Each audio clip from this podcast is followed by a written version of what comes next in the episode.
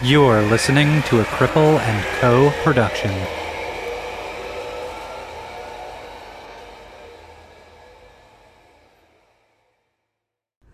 This episode of Disability After Dark has been brought to you by Come As You Are. Come As You Are is Canada's only worker owned co op sex shop.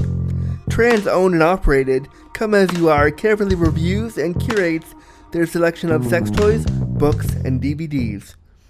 Now you can get 15% off your next purchase at comeasyouare.com using coupon code After Dark. Friends, I am so excited to be working with my friends at Clone-A-Willy. They are an amazing, amazing company. They are do it yourself or dildo it yourself molding kit company where you can create your own mold of a penis or mold of a vulva so you can create your own sex toy at home. That's really really cool and I think it's really really accessible for a lot of folks too. Their they their materials are ethically sourced. They're really really really awesome. They're always there to help. I'm so excited about this company and I love that I still get to work with them.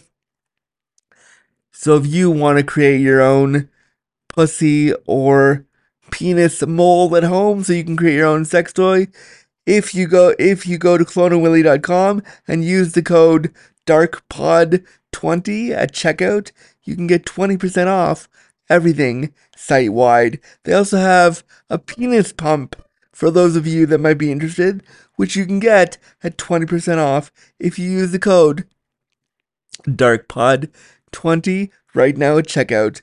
I really, really love this company and I really, really love everything they're trying to do.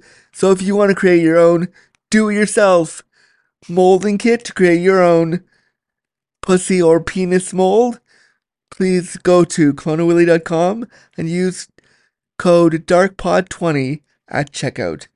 Thanks, friends. Bye. Content warning. The language, content, and discussion found within this episode of Disability After Dark will be explicit. Listener discretion advised.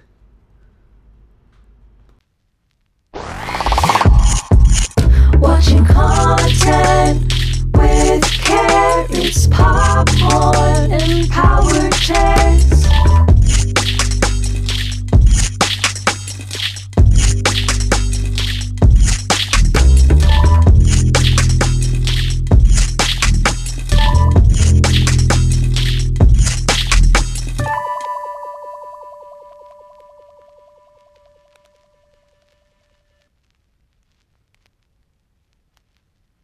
Hello, hello, friends. Welcome to the show, friends, and thank you so much for clicking on this brand new episode of Disability After Dark, the podcast shining a bright light on disability stories. I am your deliciously disabled daddy host, Andrew Gurza. Let us get the show comfy, cozy, and crippled. Thank you, thank you so much for being here. It is February. I am so happy to be here back with you. It's a sunny, shiny day where we finally have sun in Toronto where I'm recording. We've had like a month and a half of literally clouds every day, and it has got me depressed. I already live with depression and anxiety, but this past few weeks has been like, whoa, depression city. So I'm kind of feeling up finally, and I'm kind of feeling like I don't feel so bad, which is sort of nice and a weird feeling all by myself. Um, but I'm glad that uh, I'm glad that you're here with me, and let's uh, let's well, actually, before we get this started, let's um, uh, tummy update. I've been taking the laxative now for I want to say uh, a few a few months, and I'm feeling pretty good. Every day, my tummy doesn't hurt as much as it did every day. I don't I haven't had an accident in probably about two months, which feels really weird but I feel good and it's scary and I'm terrified to feel good. It's really scary. If you're chronically ill or you're disabled and you have stuff like this, you know how scary feeling good can be because you're like, this feels great, but what what the fuck does it all mean and why do I why am I feeling good? And I I feel good. Even though I'm depressed, I feel okay in terms of like my body, which I haven't felt in years. So I'm very thankful for that. Just wanted to give you a little update on, on my poo stuff because we all know that I talk about that a lot. So uh, there we go. But let's uh, let's now finally get the show started. On the show today, we're going to do an episode of Popcorn and Power Chairs, but we're going to do it a little bit differently. I decided that I wanted to bring on a guest for the very first episode with a guest of Popcorn and Power Chairs, the segment of the show where I review a piece of disability themed media and we talk about it. And I wanted to bring my friend Jeff Kalasky from a little podcast called The Talkumentary Podcast. I was on his show a few months ago and we reviewed Crip Camp and we kind of became friends after that. And I was like, hey, why don't we do a show? Why don't we do a version of Popcorn and Power Chairs where you're the guest and we can talk about a movie? And he was like, oh, yeah, that's cool. So we decided to review The Peanut Butter Falcon today. Um, and I'm going to play the trailer in a second for that. It was it was a really cool buddy movie with disability involved and I really liked it our review, Jeff and my review, goes all over the place. Usually, when I do a, a review for Popcorn Power Chairs, I make a bunch of notes and then I talk to them, and then there, that's the episode. But for this one, I wanted to just have an open conversation with Jeff. So we really didn't. You'll hear we didn't really. We we go all over the place. So I'm gonna warn you now. If you've not seen the Peanut Butter Falcon, which is the movie we're reviewing for this episode of Popcorn and Power Chairs, please stop stop the podcast and listen and go and um go and go and watch go and watch the peanut butter falcon right now because we go pretty deep into the movie without really a lot of like chronological discussions this time so just so you have context go watch the movie right now because our discussion goes all over the place. We had so much fun recording this. I love talking about disability related film with people, and I also like that Jeff is not a disabled person, but as you'll hear, he has experience in the disabled world. Um, I really, really enjoyed sitting down with him. We just had fun. It was a really free, fun conversation, and it was fun to review a piece of disability film, as always. So, without further ado, just again before you listen, please go watch Peanut Butter Falcon because we go we go pretty deep pretty fast and you're gonna have to know what we're talking about or you'll have no idea about this episode and that's why it's so fun. So please go watch and without further ado, here's my interview with my guest, Jeff Kalasky from the Talkumentary podcast on an episode of Popcorn and Power Chairs right now. Right now after the trailer. Okay, so the trailer and then the show. Bye. Three, two, one.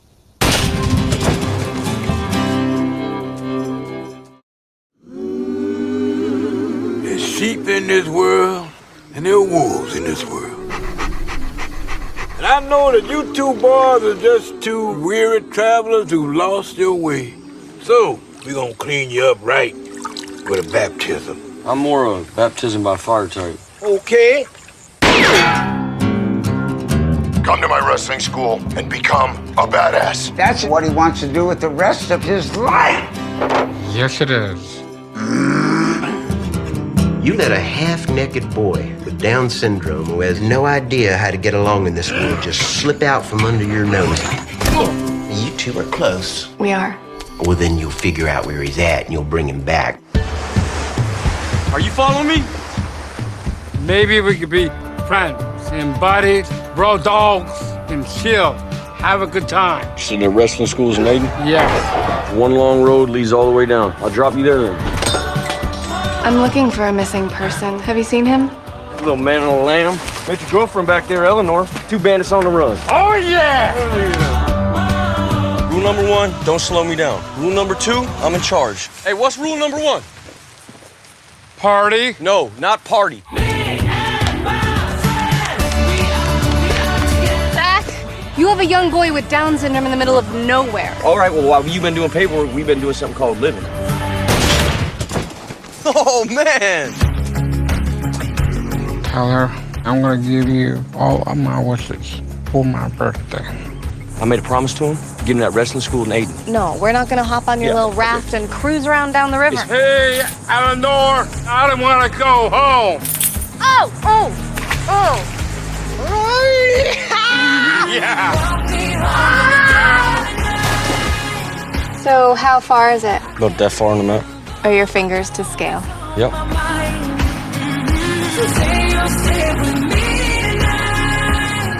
I think it's time for us to go back now. We could be a family. Friends are the family you choose.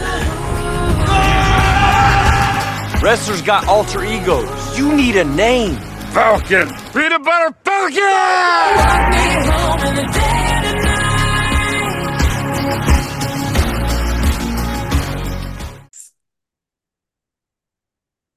Jeff Kalasky, hi. Hello, sir. How are you, friend? Good. Thanks for having me on your show. Thanks for being here. Usually I do this is a segment that we do on the show called Popcorn and Power Chairs, and you are the first ever guest, I think, to be a part of this segment. So hello.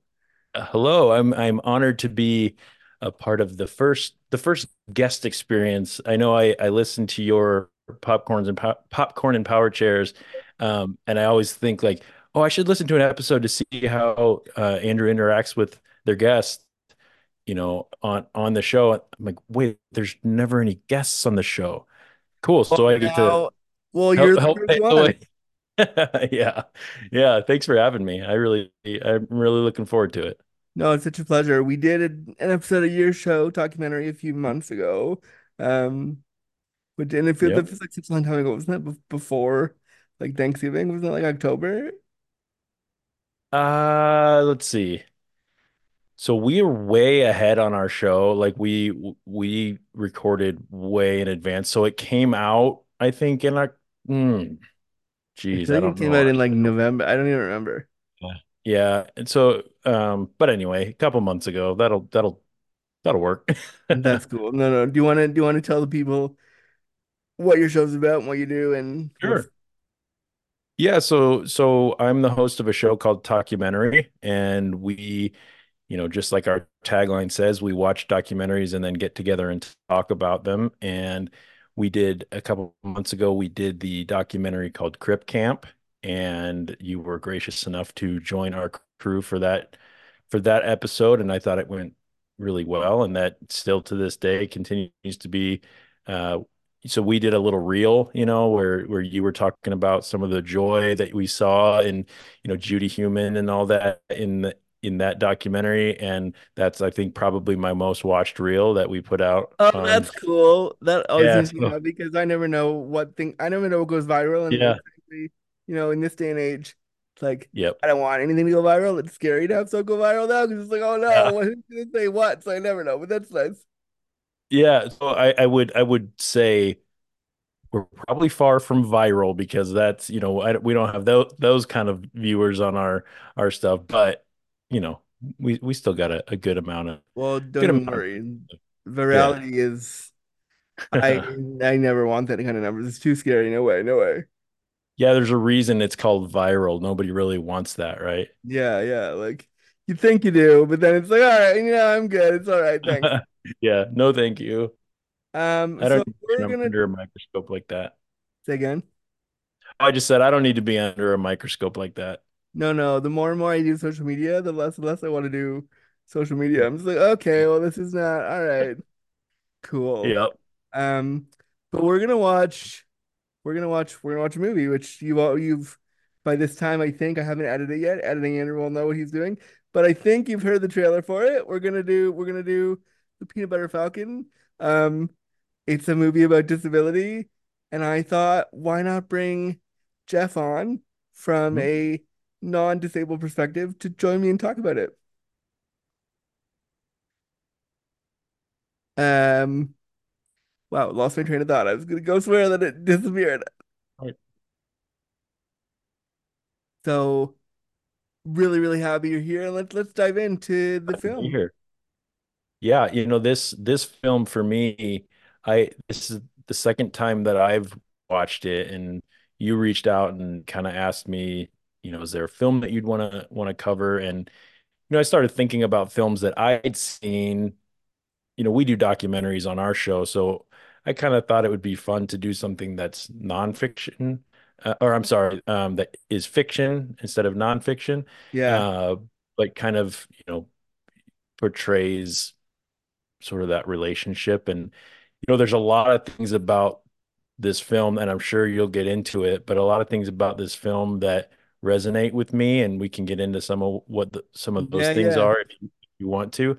Um, and I'm, you know, as I'm watching this film, knowing that we're going to cover it for your show, I'm, I'm sort of like I was watching it going, trying to watch it through the lens of, you know, I listen to your podcast and I like, let me try to watch this through the lens of of disability and how this would be could be viewed by somebody with disabilities and you know kind of check my own ableism and and uh in this relationship because on on first watch on, you know my first not to get too far ahead hopefully i'm sure you've got your own uh you know your your ways of doing your show but not to get too far ahead but on first watch it's No, it's a no, really jump right in. Don't even worry. Go, go right in.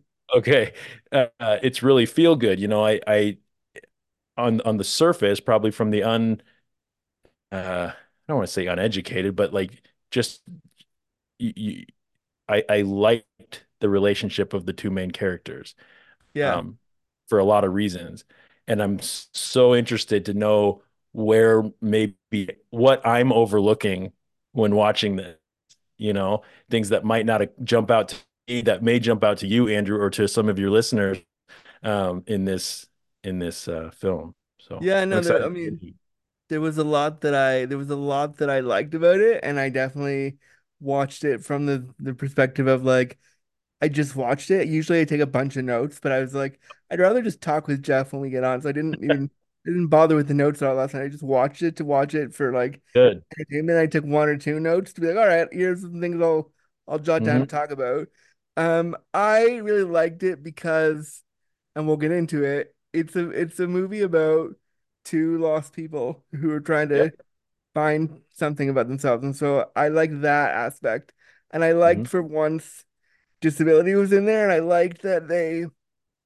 The first thing I'll say, the first point that gets a big point for me, is that they cast a disabled actor in the film. So the film is Yes. about somebody with Down syndrome who runs away from their retirement home.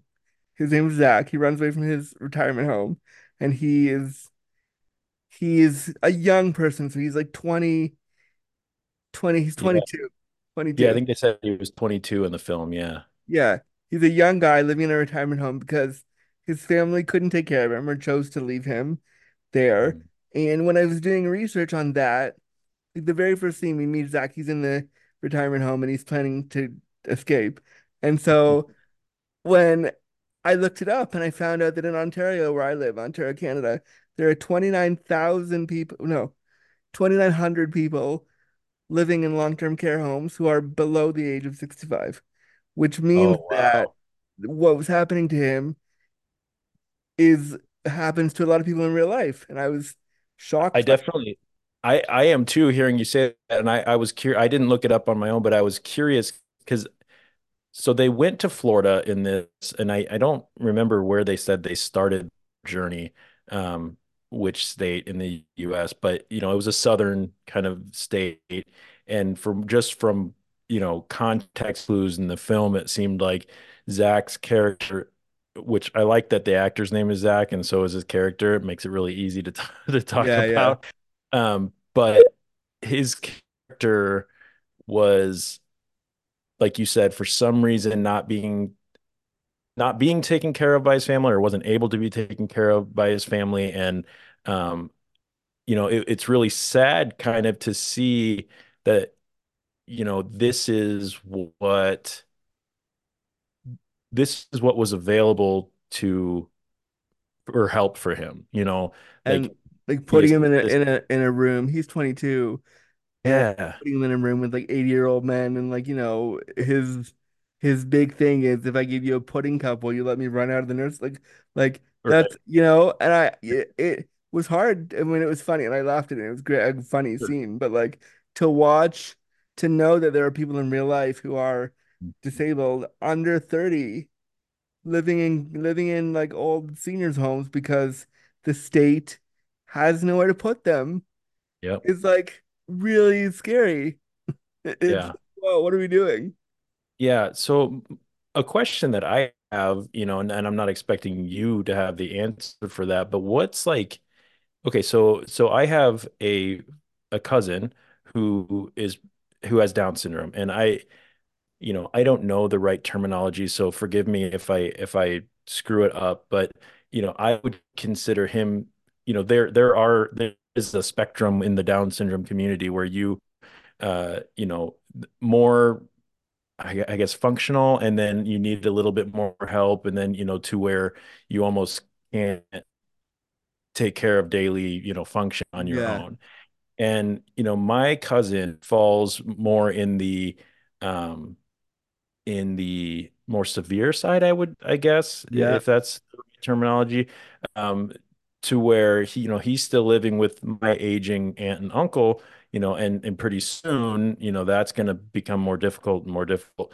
and i guess my question is you know what's what's best case scenario in that situation? You know, Zach doesn't have a family structure that can take care of him. Thankfully, spoiler alert, he he gets that in the in the movie. But um the you know what what what's best case scenario there? Is there housing? Is it, you know, community living that's more directed toward that as opposed to the I aging mean, elderly, you know? what what state are you in again? I don't remember.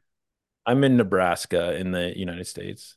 Yeah, so it's probably really crappy there, realistically. Um, I'm just guessing from what I, I, Yeah. I honestly don't know, but it's probably something very similar to what we saw in the film.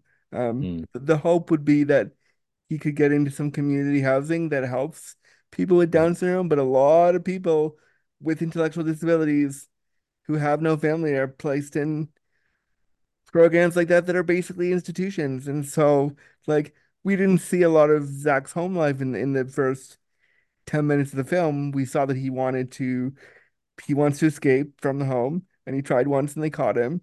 And then he came back and he we see that he wants to go to like wrestling school to meet what was the guy's name? Saltwater Uh, Redneck or saltwater redneck. yeah, that's right. He wanted to meet the wrestler, and so like then his his roommate, who's an 80 year old man, says, "Well, let me grease the bars up for you," and you just slide right out of there and you run away, which I thought was funny. engineer. Yeah.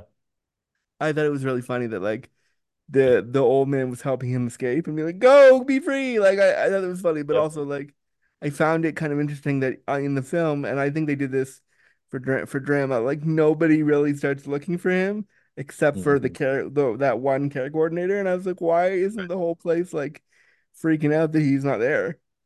Right. And, you know, they did mention, so I used to work in uh, a senior care centers. I, I actually used, there was two different uh, centers that I used to work at, uh, skilled nursing facilities. And, you know, it was a big deal. Flight risks or, you know, that sort of thing. You know, you have to be you know, they call it elopement when, you know, somebody either willingly or accidentally because of dementia or anything like that, you know, kind of wanders off. And it is a big deal. And, you know, you get the the feeling and through the context clues when Eleanor is speaking to her boss, I guess, where he's like, you better find him before I before I report this to the state. And she's like, no, you have to report this to the Yeah, state. like you this, should be. Yeah, like what do you Yeah, mean you're that- not reporting it to the state? Yeah, and he's like, "Well, just find him." And you know, you get you get the idea that this guy doesn't want to be in trouble for whatever. And you know, obviously, like you mentioned, a lot of that's just to add drama. And realistically, does that happen? Maybe. You know, we don't know what what part of the states this is in for sure, or what like the North quality. Carolina or like somewhere like that. Yeah, yeah. But like And they're they must in real life. You like if somebody went missing, they everything stops and you find the person. Like what? No, what? yeah, yeah, yep. So that you know, you you wonder how much of that's you know written in just for the sake of of drama and that's the hard part about films like this is knowing you know having to suspend some of your disbelief i guess to to to get on with the story. But Yeah, I mean, I think for me, what was most arresting of it, and I I hope this doesn't sound ableist when I say it, but it was really nice to see somebody with Down syndrome given such a full role, and it was really nice to see him just kill it. Like he knew what to do. Oh, He was great. He was right there, and it was like Yep.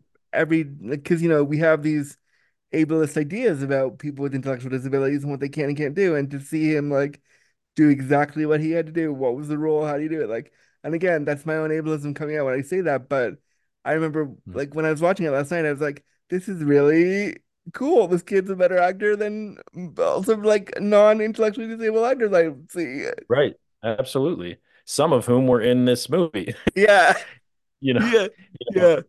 uh, you know, I am I am personally a big fan, you know, not necessarily. You know, he's had the controversy around Shia LaBeouf. You know, some of the stuff that he may or may not have done or said or what. You know, I, I am not here to speak to that. I'm not TMZ, but the um, but he is a phenomenal actor in my opinion. Um, and I thought that his relationship with Zach throughout this whole thing, they played off each other like they were best buds. Yeah, they really did. But they did such a good job at that. And I think if I read, you know, I read a few articles, I guess they actually did real life, you know, they maintain a friendship, which is pretty cool. Um, you know, but one of the things probably stood out to me the most about the um about their relationship was Shia LaBeouf, Tyler was LaBeouf's character in this. Tyler was so adamant that Zach, from the very beginning, from the first time he met him, he never Yeah. once talked to him like he was any less than or any less able to do the Never same was. thing. I mean, he doing. treated him like a bit of an asshole at the beginning, but he, but Yeah, which he would have done that to anybody, really. exactly. Yeah. And then, so if you're if you have not watched the movie yet, you should pause here and watch the movie, and then come back to listen sorry, I'm spoilers all over the place. We're just going straight in. So just if you if you haven't watched yet and you're like, what the fuck, watch the movie right now. I'm pretty sure it's available on Prime. available. On, yeah, it's on Prime in the U.S. and probably probably other places otherwhere. But just find the movie and watch it first because we're going straight in, and uh, Yep. we're just gonna just dive right in. So then, so okay, so he runs away, stows away on a boat, meets Tyler. Tyler is running away from like bad shrimpers. I I couldn't really tell who they were. I was like, I guess they're just bad guys. crab fishermen. Yeah, the so the way I got it, uh, uh, Tyler was a crab. He was stealing crab pots, and, and that's a big no-no in that world because that's your your livelihood. And uh, these guys found out about it, um, and came after him, and he burned some like, of their stuff. yeah. yeah. And that's basically like he has to run away from from The them. bad guy. Yeah, Yeah. yeah. It's really I like the way they set it up. It's very buddy cop almost, like buddy Yes. buddy. Like there was no big plot. The plot was we're running he's running away from the group home, Zach, and Tyler's running away from the bad guys. That's literally that was literally the plot. There was no Yes. nothing else there, and I liked it because it's very simple to follow. Yeah, it's very it's very Huck Finn, you know, that kind of, you know, Tom Sawyer Huck Finn kind of thing where it's we're we're trying to get away, we're we're gonna float down literally float down the river. Um buddy cop movie. Yeah, it really is. I and I like that because we don't we don't often see a Mm. disability buddy cop movie ever, and like this this was Mm. basically that, and it was really kind of neat to see that. especially like you mentioned early on, not to just repeat your words, but especially with somebody who is given a starring role who actually has an intellectual disability. Yeah, Um, you know, I think of the movies, I I can't remember what's called, but there was a movie that came out within the last couple years, but it was Kevin Hart and Bryan Cranston. yeah, yeah. Kevin I, I reviewed it for the show. It was um, Okay. it was uh, The Upside. Yeah, yeah. And you know, I hated sure- that movie for reasons. Did you? Okay, I, I never had saw it. Yeah. So I never saw it. So I I can't speak to the movie itself, but I'm going, you've got a you've got, you know, a lot of people out there that I'm sure would be more than capable to fill this role and represent a whole community that are more than capable to do just as good or not, if not better, role of Bryan Cranston. Not to take anything from him because I think Oh he's no, great. I'll take a but- I, I'll take a lot away from him. Don't worry. I'll you don't have to. Okay. I'll do it. I'll take it all away because when he did Fair that enough. role, and I said this in the episode of of, of the show, uh, when he did that role, he people said to him like, "Hey, you realize you're taking a role away from a disabled person," and he said, "Oh no, it was just a business decision, so I made it." And it was like, "Wow, okay, well, like okay, well, I'm not paying money to. I won't pay money to see your film." Like That's that's- unfortunate. I, I hate hearing that, but Like- I'm sure it happens more than yeah, like it probably really does. Um, Mhm. but to see this Zach actor and the character be in the role so fully was really nice. Um, one of the things that I noted right at the beginning, before before he stows away in the boat and before he meets Zach, within the first five minutes, the night nurse is calling him a retard, and I was like, okay, uh, that was, Hmm. and I use that word sparingly because I know it's not a word that we enjoy in Right. the disability space. But when I heard that, I literally, I literally went, "Oh, okay, we're Yeah. just throwing retard around like there's no problem. All right, great." Right. Yeah. And then, and I think it really, you know, they didn't spend a lot of time in the retirement community. And you kind of, you know, when when he first runs away and you see how hard that dude tackles him, you know, as he's running out of the building. Yeah. And then he calls him that word when these, you know, say it's lights out, you know, and whatever. Like, dude, he's 22 years old. Is lights out? Like, Like what? Leave him alone. what? Yeah, like he can stay up and watch wrestling videos all night if he wants. Like there's really there's no rule saying he has to go to bed. He's not in prison. And you know, so it it shows you I think I think it gives us a taste of A, probably what a lot of people deal with, but also um uh why he would so desperately want to run away. And like it's So- funny that you just said he's not in prison, but in the second scene after they tackle him, they put bars on the windows. So he literally is True. And he Yeah. like he literally has to get out of there. And so I just thought, you know, the way and I just thought using that word in 2024 and hearing it in 2024, um, even in a movie that was made in 2019 was like, Mhm. okay, wow, well, this this word has a lot of connotation still, and we really have to Yeah. like I know why they did it. I know why it was a dramatic choice. I get that.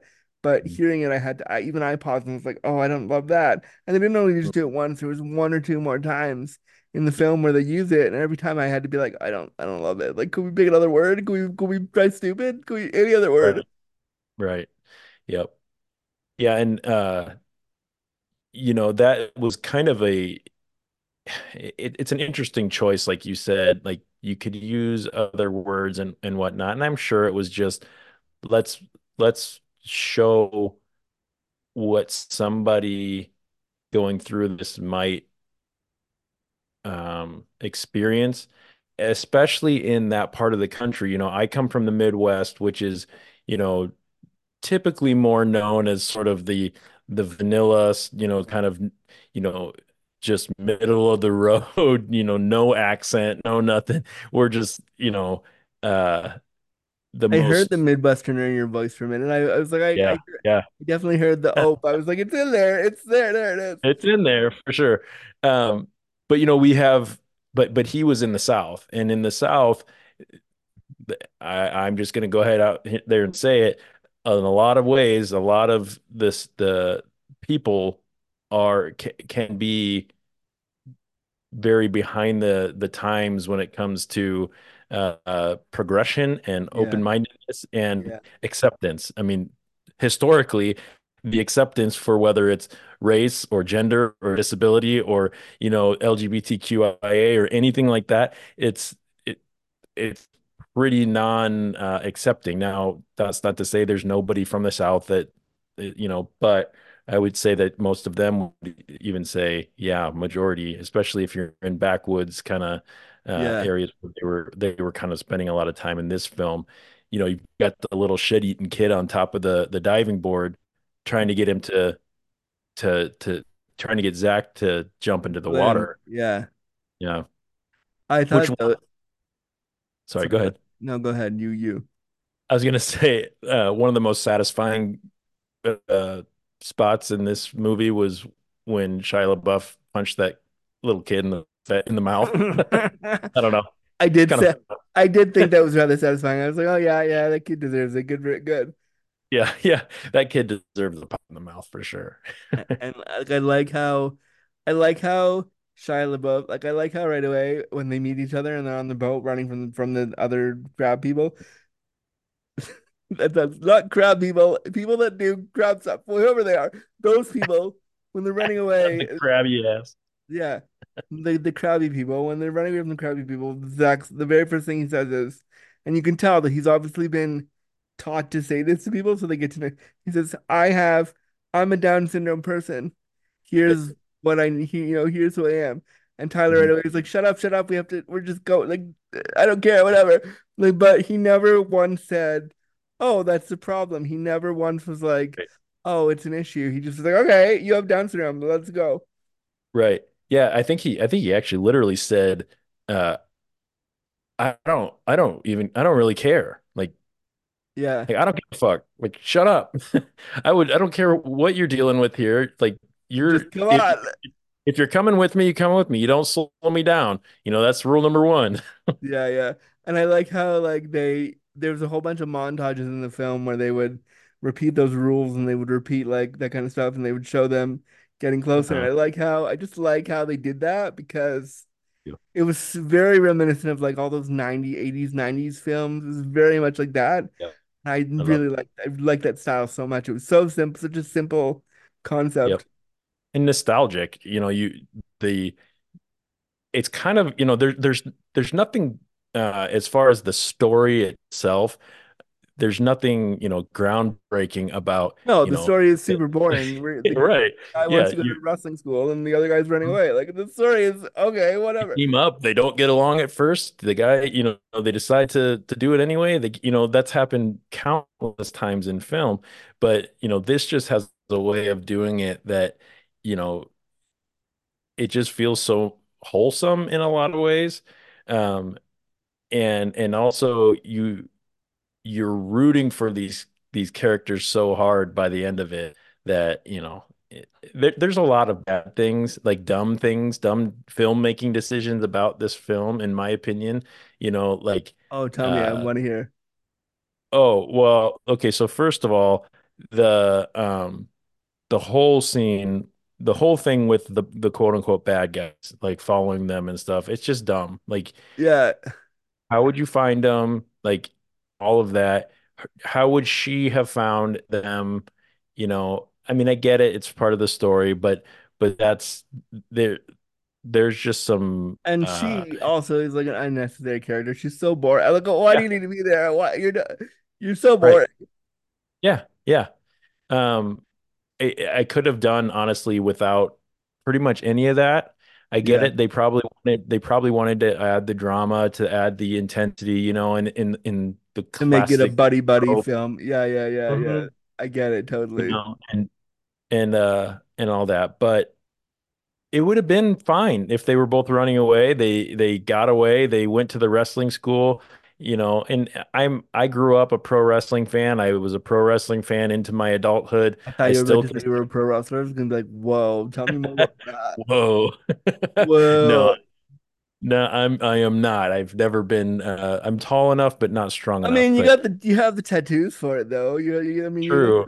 That's if I didn't know you were like a nice dude, I'd be like, all right, you can probably beat me up. No, I doubt it.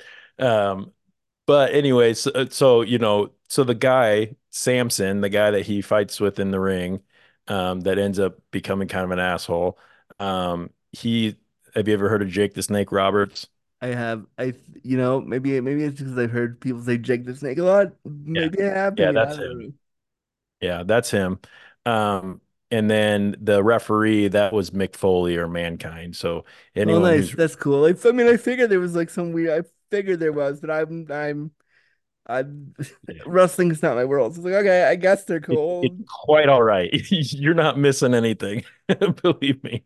But yeah, so there was some Um, nerd in that for me. But Yeah, I mean, I, I, I felt also like obviously it's it's in today's time. I felt like it could have also been they could have said it 20 years ago. They could have said it 40 years ago. They could have it could have been any time, and that's what I liked about it. It could have been any time, and the story would have been the same. Like it almost would have been cool if they took the idea of Huck Finn and made Yep. it with a Down syndrome. Like why?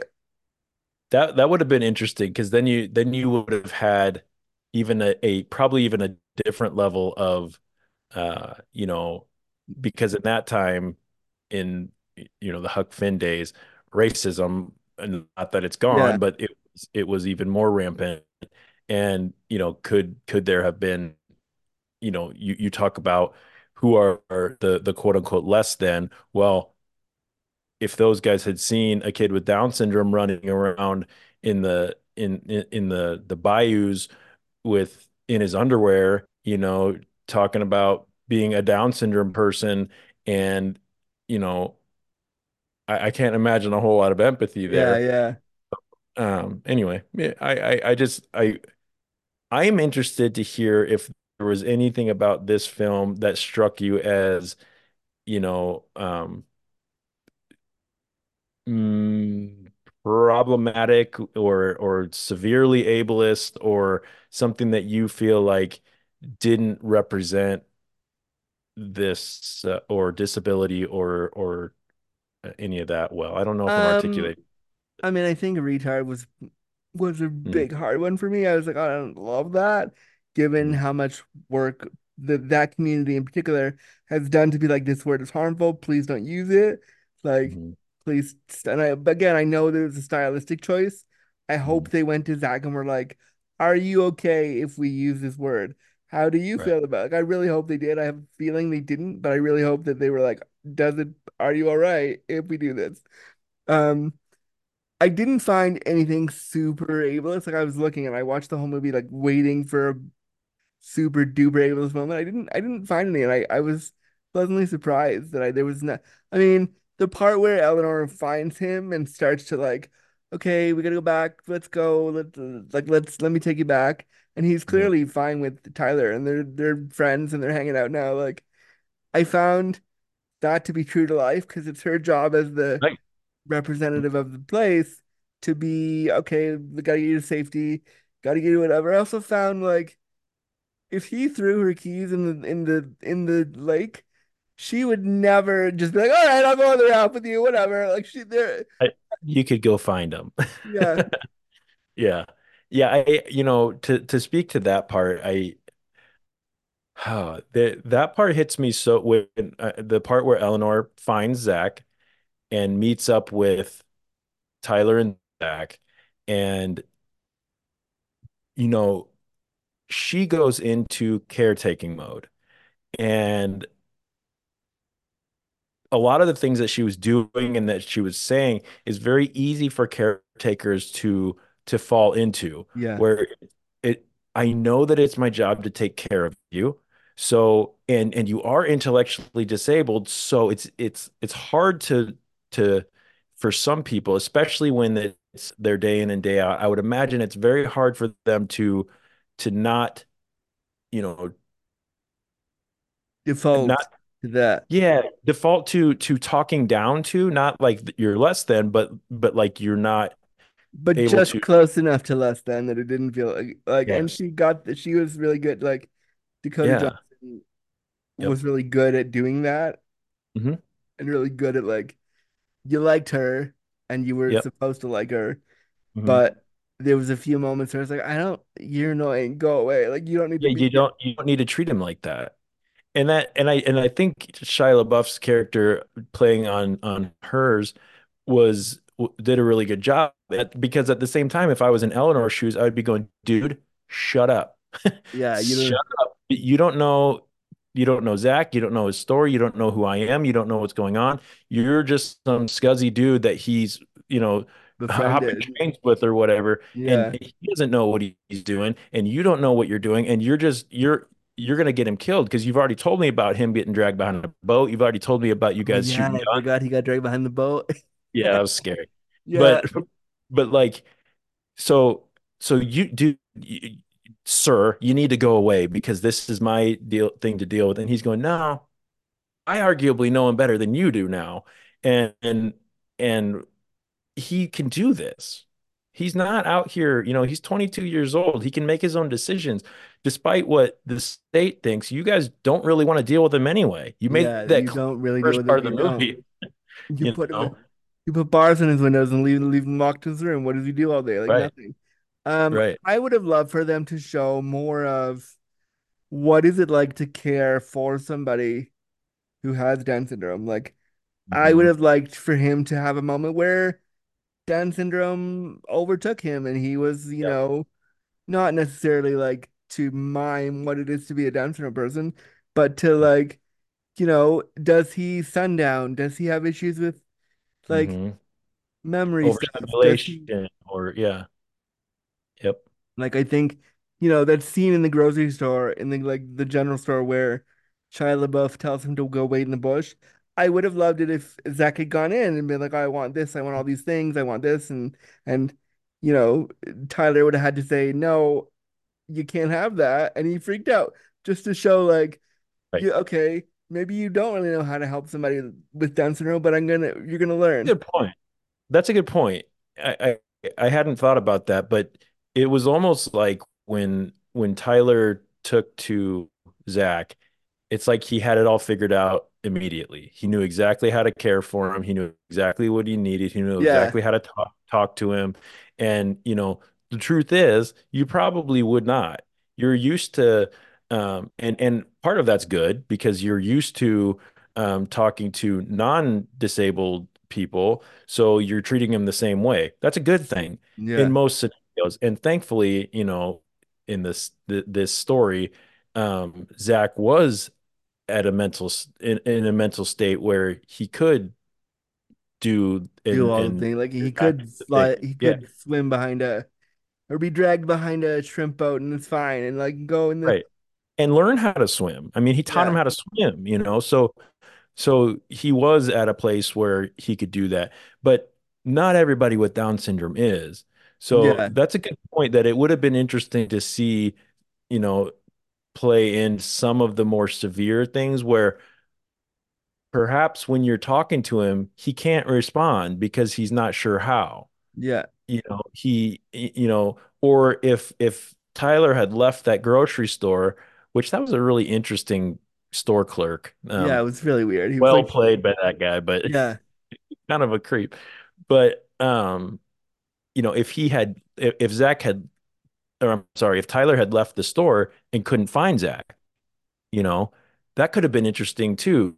You know, not to to add more drama, but but you know, we've had issues with my cousin who who runs away, but not because he's ever given any reason to to or we've been given any reason to think that he doesn't want to be home, but just he goes away from home and then he keeps on walking just because something, you know, he, he's just interested in what's over there. Yeah. And then pretty soon he gets lost and we've got the police all over town looking for him. You know, that's a dangerous thing. Yeah. And, you know, but again, my cousin versus Zach is on a, a more severe scale. But Yeah.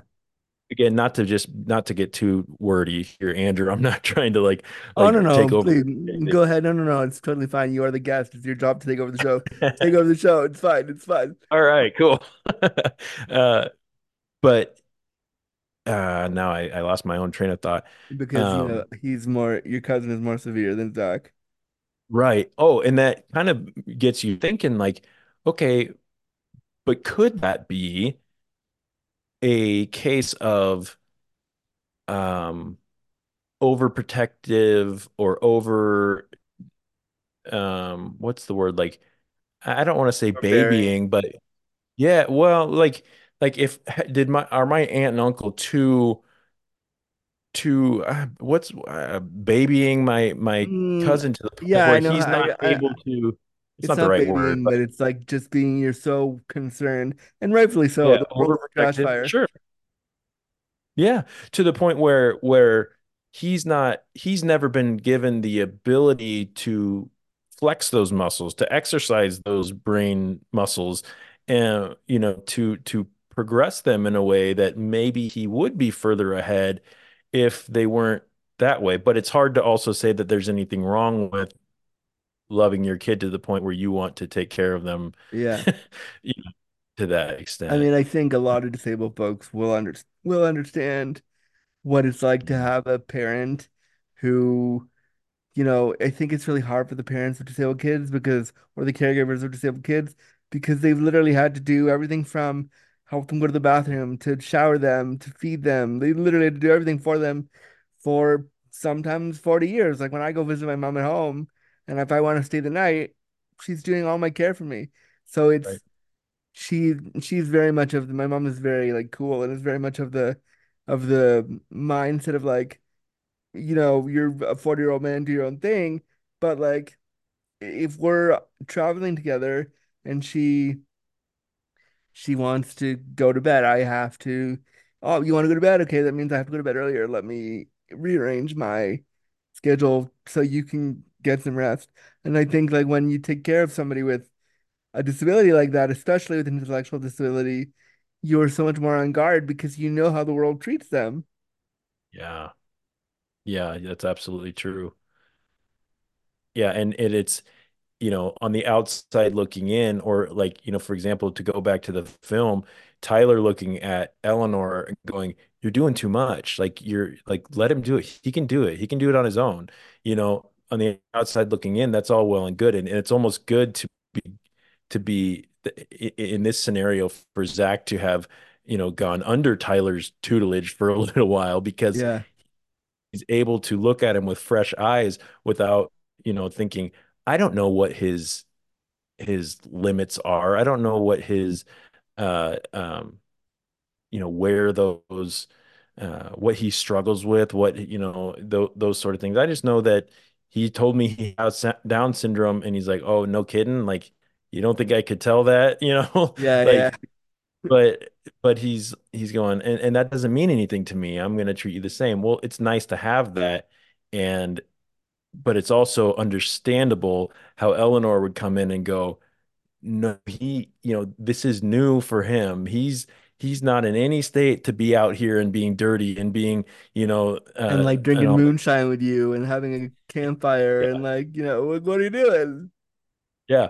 But you know, you you and I talked about Crip Camp and and the kids at Camp Jened and everything, and you know, if they watched a film like this and were were able, to, you know, listening to their stories, they're going, they want to go get crabs, they want to get drunk, they want to, I will you never know, not think that that crab story is my favorite. That is my favorite thing I've heard of in any documentary ever. That was Yep. I will never get over how Mhm. much I love that because but yeah, like I think Yep. I have crabs. That means I'm having sex, so I'm good. like I'm fucking, so I'm great. I'm happy. Yep. Good.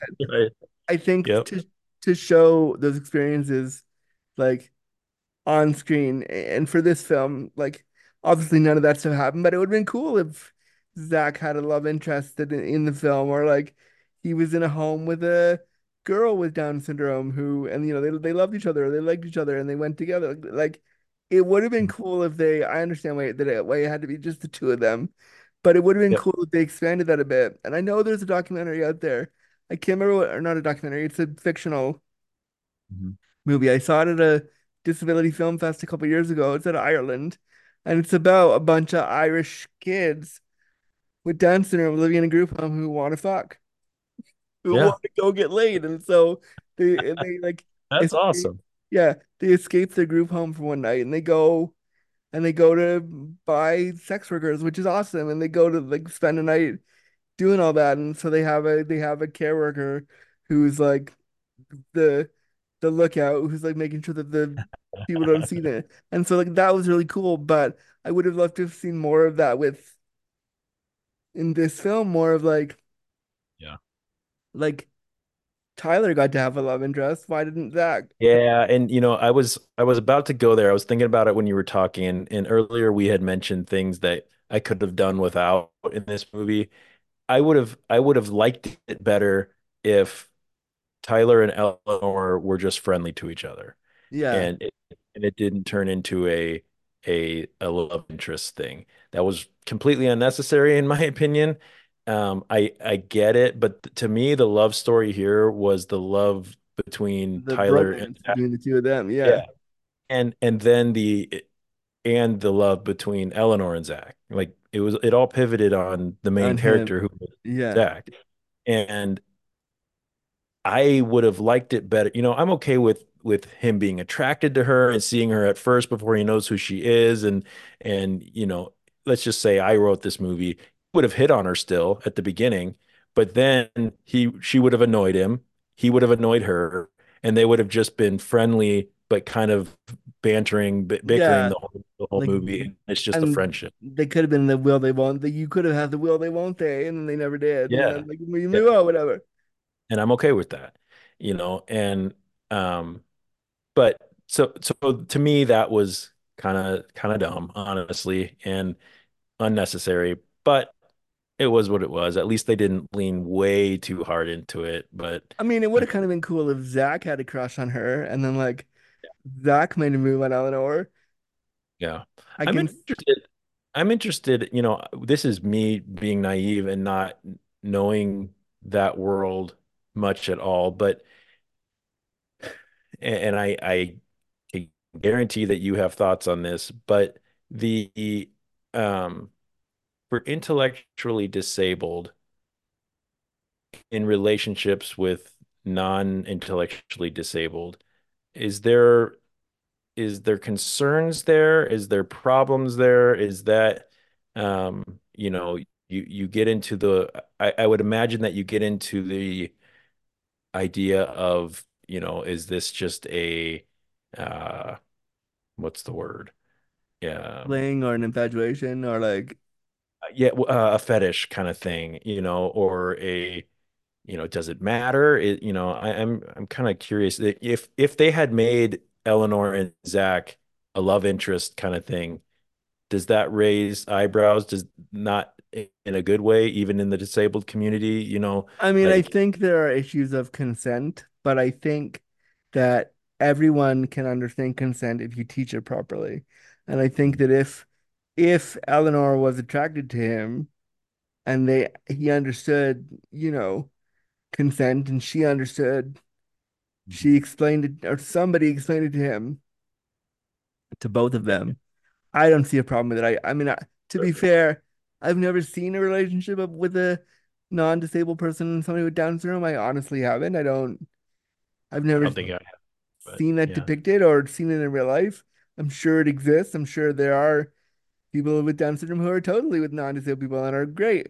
But we, yep because we never see it, I think it's fair to think, oh yeah, there would be a consent violation. But I think if you teach consent, you can teach consent to anybody if you do it the right way. Yeah, and it probably can't be the person that's trying to get the consent teaching the consent to that person Yeah, either. yeah. Because I could see, you know, your red flags go off if you're the the parent or caregiver of of somebody with Down syndrome who who who does need more care than, you know, you see plenty of of Down syndrome uh um I don't I don't know if it's communities or or uh, people with Down syndrome that you know are able to have you know fully functioning jobs and go get their own And house and do you know yeah, yeah, yeah, yeah yeah. having babies and and whatnot and everything's everything's great you know and and truthfully probably not probably you know end up being much happier and more content and and more loving and more genuine and more uh, caring than any non-disabled person that I've ever met you know which is which is great but there are some people out there that it, that is much much more difficult for so you know if if you've got somebody and, and again forgive my my naivety but um is there a spectrum of in Down syndrome? Do you know? Is it like is is there like this is going to sound really shitty, but like a little bit Down syndrome versus a lot of bit Down syndrome, or is it just do you, do you know the answer to that? And it's okay. Um, you know what? I'm not going to speak on it because I don't know too much about it. So no one, I don't want to be like, yeah, of course. I don't know. So, but if you're listening and you know, if you, if you're listening and you Sure, I'd be are somebody with Down syndrome, um, come on the show and tell me, or uh, we'll have, we can have, we can have you back and we can, we can have Jeff back and we can have a whole chat about it because let's just start the regular. This is a, a new regular thing, Andrew. Yeah, You're well, not- just you just pop on every now and then.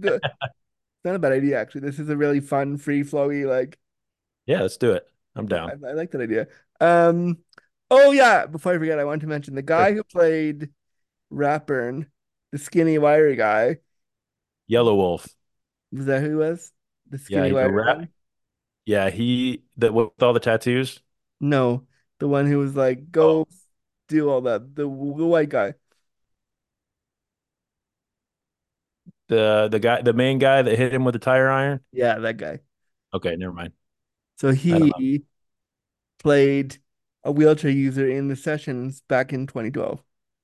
Oh, And so when I saw him, I was like, hmm, interesting that you're in another film about disability. Cool. yeah, but this time not playing the disabled person. Yeah, no, I reviewed that for the show too, and I couldn't stand that they got a guy who wasn't disabled. Yeah.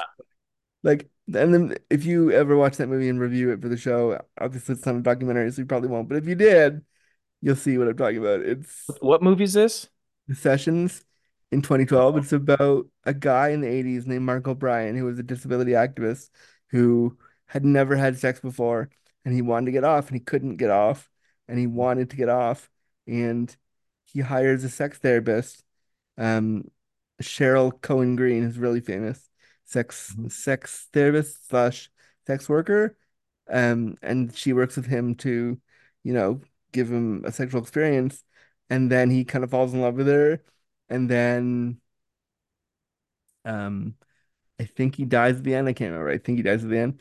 Uh but yeah, he was it was based on a true story and they got this guy to play him.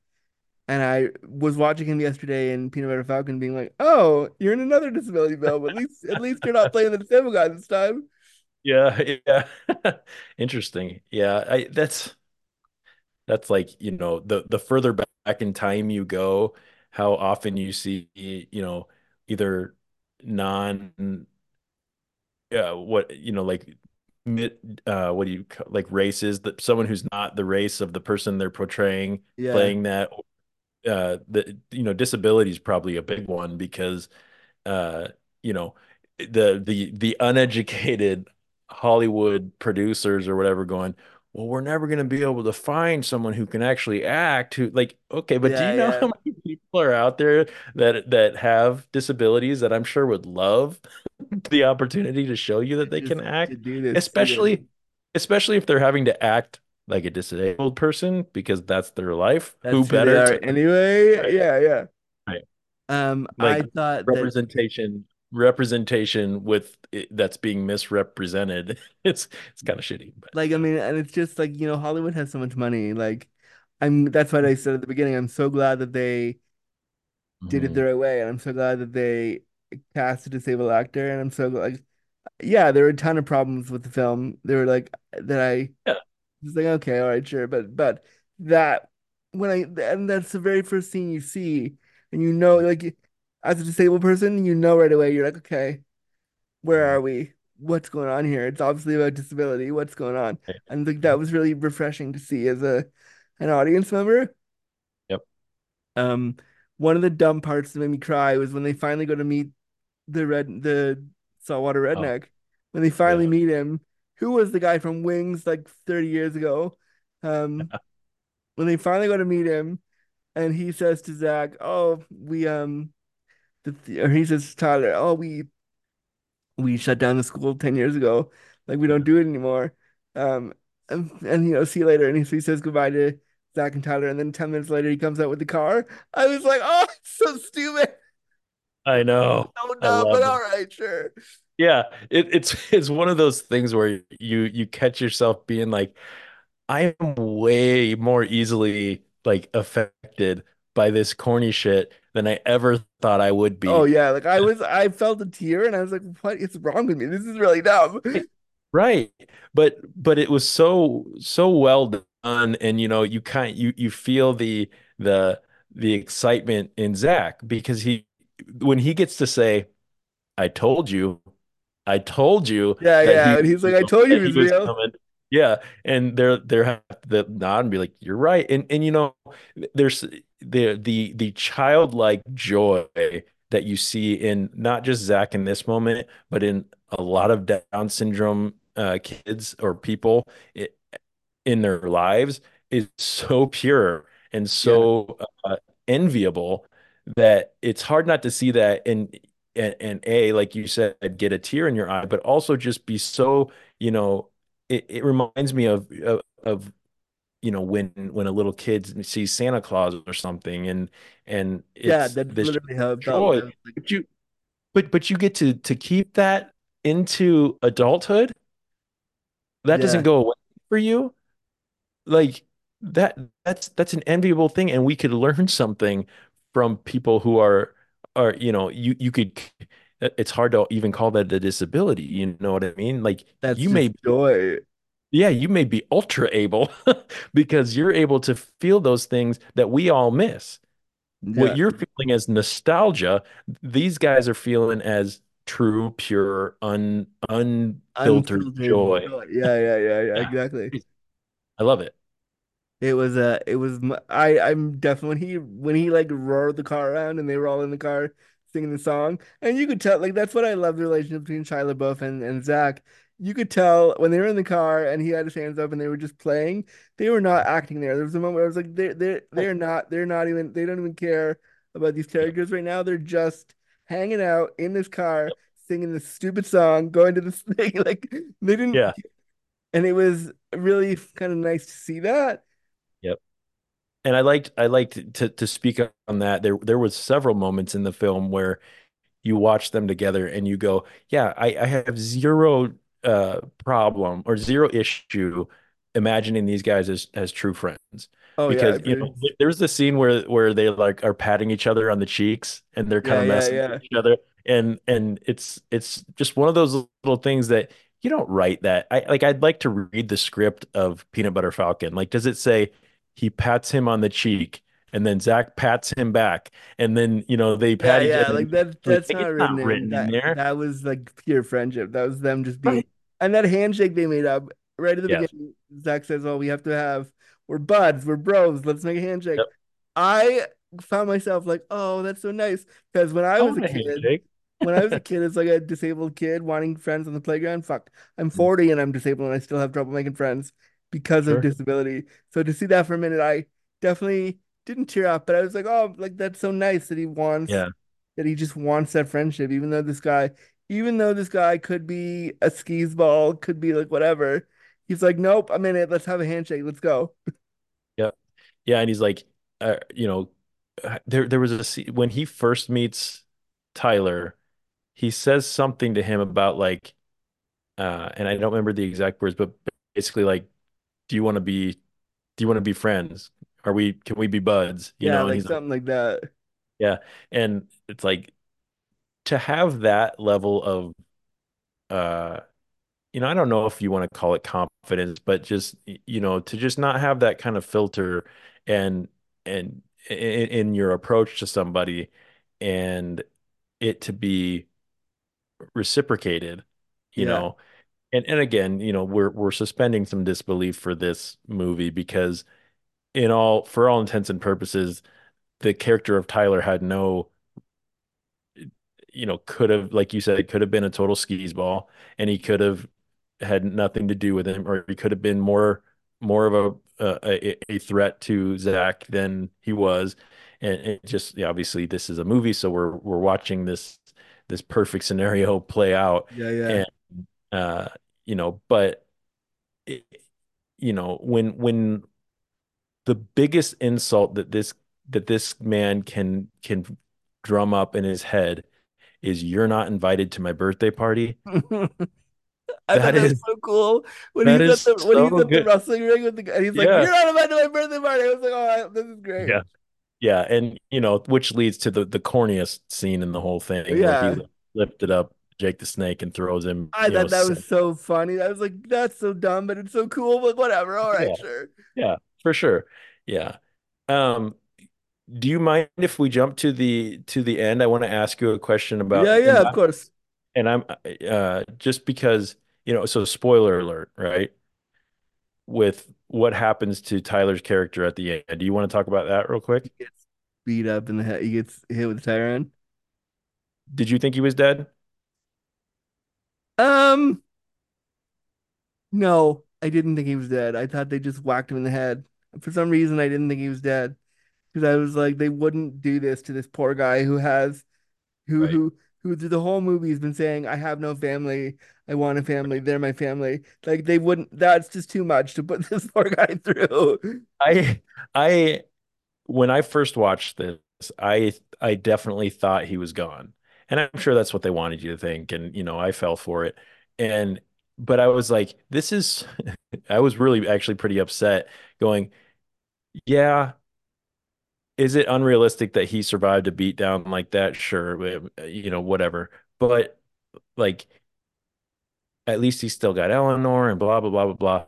But I, I was sitting there going, this is kind of a dumb way to end it. If you're gonna end it with him losing the best thing that's happened to him, you Yeah, know? yeah. And and you know, yes, I'm glad that Shia LaBeouf's character was still alive at the end. They show him for half a second, all beat up in the back of the car, and they and like hold hands and think, "Are they say, look, we're in Florida." I kind of like that ending though. I like that.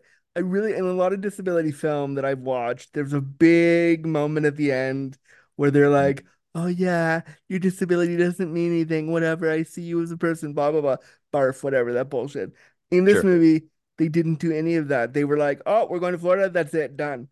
And I Yep. love. I was like, "There's no big like savior moment. There was no big moment where the able-bodied characters like." changed the, you know, said, "Oh yeah, you're disabled and I love you." Like none of that bullshit. They were like, "Oh, we're going to Florida, whatever." I like We're that. gonna we're gonna do we're gonna do we're just gonna go have life now. Yeah, You yeah. know, and and we we became friends, the three of us, and and partners or whatever you want to say. And we've got a little family now. We're just gonna go live, and then that's that's the end of the movie, which is I agree with you is great. Um, and I I mean, there could have been a whole extended cut of like, how is Eleanor Mhm. going to take care of him? What is this? What are the state rules of that? What does the court say? Like they they could they should there should have been something about that because like realistically, you can't just take him to Florida and start a life. You need to there needs to be like what?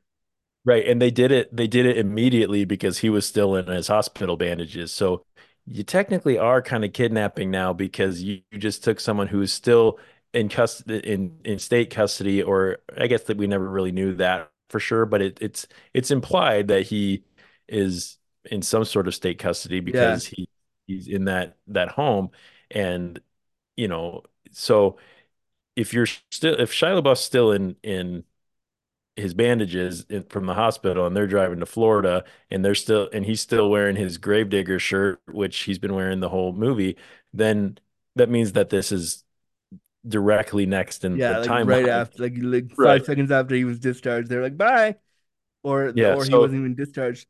I have a and, and we story about the hospital and not being discharged Yeah. properly. I So it. when I when I a couple years ago I got sick, I have I have got I, um gastric reflux problems, and I got I was in I was in the States and I got sick and I got a, a I was puking up bile. It was a real fun time, and so. I was in a I was in Florida in a Florida hospital, and the minute you walk in a Florida hospital, they ask you, "How are you paying?" And I'm from Canada, so I didn't. I was stupid and didn't get insurance. I don't know yeah, and I didn't think about that because I was sick, right? So we're in the hospital, and every day that I was in the hospital, they would check on me and say, "How are you paying?" And I'm like, "I'm sick. I'm trying to recover. Like, what the fuck? This is not cool." And they they then were like, "Okay, we want to do gallbladder surgery on you, so you're okay." And the doctor, they were about to do the surgery, and as soon as I was well enough, my family was like, "We're taking you out of the hospital. We're flying you back to Canada, where healthcare is free. We are making sure you get to hospital there, and we're not paying these fees." Like, so I, I've done the thing where you like secretly run away from the healthcare system and don't say anything. hell yeah that's so punk rock you're like fuck you guys you still have your hospital gown on and Well, no, because you're if they wanted to do the if they wanted to do gallbladder surgery there, and I had no insurance, it would have been at least fifty thousand dollars, probably more. Um, oh yeah probably more yeah So we were just like, as soon as I was stable, I remember I still had the drains in me. I had all the things in me still. We had me in a in like in like pants and a little shirt, and I got on the plane and I was not well at all, but like my dad made sure I was okay, and we hijacked me to to did they put you like in a Hoyer lift and t put you down, they lower you down the window and like to the first floor and like put you in a in a sketchy van and like like anything like that? No, well, I mean, oh, to get me out of the hospital. Yeah, no, they put I'm they like threw me in the car and like and we just yeah, tailed it to the airport. But yeah, like I definitely remember like yeah, running from running from the hospital and not like not and just not worrying about it. So when he ran, like I can understand why Zach run too, because if Zach Mhm. had stayed, they would have put him in in state care where, you know, there was a point that point in the movie, and again, listeners, we're going all over the place, so please watch the movie before you listen to this because you don't know what we're talking about. Um, so you know, sh when they're in the diner and and the guy calls her and says, "No, no, we have to get him into state care," and she says, "No, no, murderers and and right. prostitutes and all these people are there. We can't put him there." And the guy's like, "Well, there's nothing we can do. We'll have to process him tomorrow." Like he, they were running so that he wouldn't have to have that life, which you know makes me think about how many disabled people in the States and in Canada and the world are like fuck it, we're not going to use state care because you're gonna you're gonna institutionalize this person. Right. We'll just Mhm. figure it out. Yeah. And it, it would have gone a long way in this in this film though if you know even if it wasn't i- i- you know you you show a quick you know couple second thing of of Eleanor signing a piece of paper and handing it to somebody where you can Yeah, imply, that this is somehow me getting you know caretaker or guardianship of or yeah, I don't know the something like that where it's like we we're not running from the law but I mean we it, it's a it's a fictional film so you don't have to cover all your bases we're yeah, okay yeah. not not But knowing like them but you know, when you're watching it from a critical eye, you're like, well, what do you mean you're just gonna yeah take him to Florida and not what? What? Okay, right right So are you running from from, you know, the law for the rest of your life or are you uh yeah, I don't know. yeah. It it's And like, do you really think that you and Shia LaBeouf are gonna stay together for more than like maybe six months, and then he's gonna not go back? yeah, Do you really think that you're gonna be? I don't like whatever. Yeah, so so this couple day journey that you took, you guys know that you're lifelong partners now and you can take take care of a, a someone who might need your need your help Like longer than a couple weeks Yeah, yeah. Yeah. Yeah, like I don't I don't know if that's very realistic. That's why we need Peanut Butter Falcon 2, like the To what the actually what what happened in court after like yeah. But again, that's what that's kind of the magic of that film was that it wasn't, and I liked that a little bit too. And I have to say I liked it because they didn't go into all of the big questions that we, that I was watching it critically and you were watching it critically. Right. like we were Mhm. we were watching it to see like how does this go, and they didn't do any of that, which is kind of nice. That they just Yeah. was like, no, Yep. disabled people deserve a buddy film. We're gonna give them Yeah. a, we're gonna do it. That's true. You know, a lot of a lot of uh films and you know media that we see around disabilities and whatnot, it focuses pretty hard on on the logistics of things probably and, and you know how how this works. But we just got it's okay to tell this story for the sake of this story and forget all the the details. You know, Jeff and Andrew, stop stop worrying about all the the little details like this wouldn't really work this wouldn't really work well i i could probably bring up hundreds of movies that are feel good movies that would never really work but we still enjoy them because it it lets us put ourselves into that that uh Happy into that place. place Yeah. yeah and it's it's it, it's fiction and it's feel good and uh overall I, I thought it I thought this film was was really well done and um I also am a big fan uh of the acting of Jon Bernthal who never had any single uh speaking parts in this film but he was uh the older brother and all the the memories Oh uh, yeah, I recognized him from somewhere. I was like, I recognize that dude. I thought he was cute, so I was like, who is that cute brother guy? yeah Um, He played uh, Shane in The Walking Dead, and he wa- was the Punisher in the Netflix series. oh nice, yeah, okay, that's where I recognize him from, The Walking Dead. Then, um, Yeah. this movie kind of remind if we're like if we're thinking about classic buddy movies, this movie Mhm. felt very Stand by Me. Oh yeah. Like Oh that's yeah. what that's Yeah. what it felt like when I was watching this movie, like Stand by Me, hardcore. Yep, crossing the train tracks and you Yeah, know, tr- yeah, and like but this one was a river. You know, we got to get off to the side of the train tracks before the train hits us. Well, this one was got to pull you across the the river the before the before the shrimp boat boat kills you. Yeah, yeah. And I Yep. thought like, you know, there were a lot of nods to like again the whole buddy comedy thing, and I thought it was I thought it was shot nice, and you could tell that like you could tell that they didn't have a huge budget, and they were just like, all right, we'll just that's why it's gonna be set. Like, why wouldn't Mhm. he? Why wouldn't he steal a car? Right. Why is he gonna walk from one place to one place? Like, Florida. why? Right. Well, because uh we don't have a budget, so here we go. Um, there was a couple spots that made me laugh out loud, some of which we already talked about, but um the comedy, like the timing of some of the comedy, especially from Zach, was like spot on. Oh yeah, no, Um, he's he's a funny dude. yeah, so when when Shia LaBeouf's talking about the rules of following him, and he's like, rule number one, I'm in charge. Rule number two, don't slow me down. Rule number three, you know, whatever, and or be quiet. And he's like, what's num rule number one? And he goes, party. And, and, like just without question, that was rule number one. Like, yes, And he's like, yeah, rule number two is what? Don't slow me down. Yeah. yeah. Yeah, and then uh so that made me laugh. And then the part that you mentioned earlier when he threw Eleanor's keys in the in the lake and he uh he's just looking back at her and she's looking at him like, "Oh my God, you just threw my keys in the in the lake." And he just starts dancing. Like, Yeah, look what like, I just whatever, did. I Look got what I it. just did. I what I just did. I got it. Yeah, yeah. yes. So good. Well, Yeah. that's why I thought it was so funny. Like, because in real life, there was no way that the woman that they would be, she'd be like, okay, Okay. I'm gonna go on your raft now. What? Like, no. Yeah. She's probably on the phone with with uh The the the place at that point yeah. going, okay, meet me here because this this some psycho drifter has got Zach and we're we're stuck. Yeah, like that's also like, like it would have been better too if they had, and again, we suspended our disbelief, but like, Sure. wouldn't she do a background check on him? Wouldn't she be like, and you are, and your name, and like, what's your, who are Yeah. you? Like, what? Before you start making out with him in the car, do you want to know who you're making out with? Like, what? Who is this guy? You don't know. You don't know.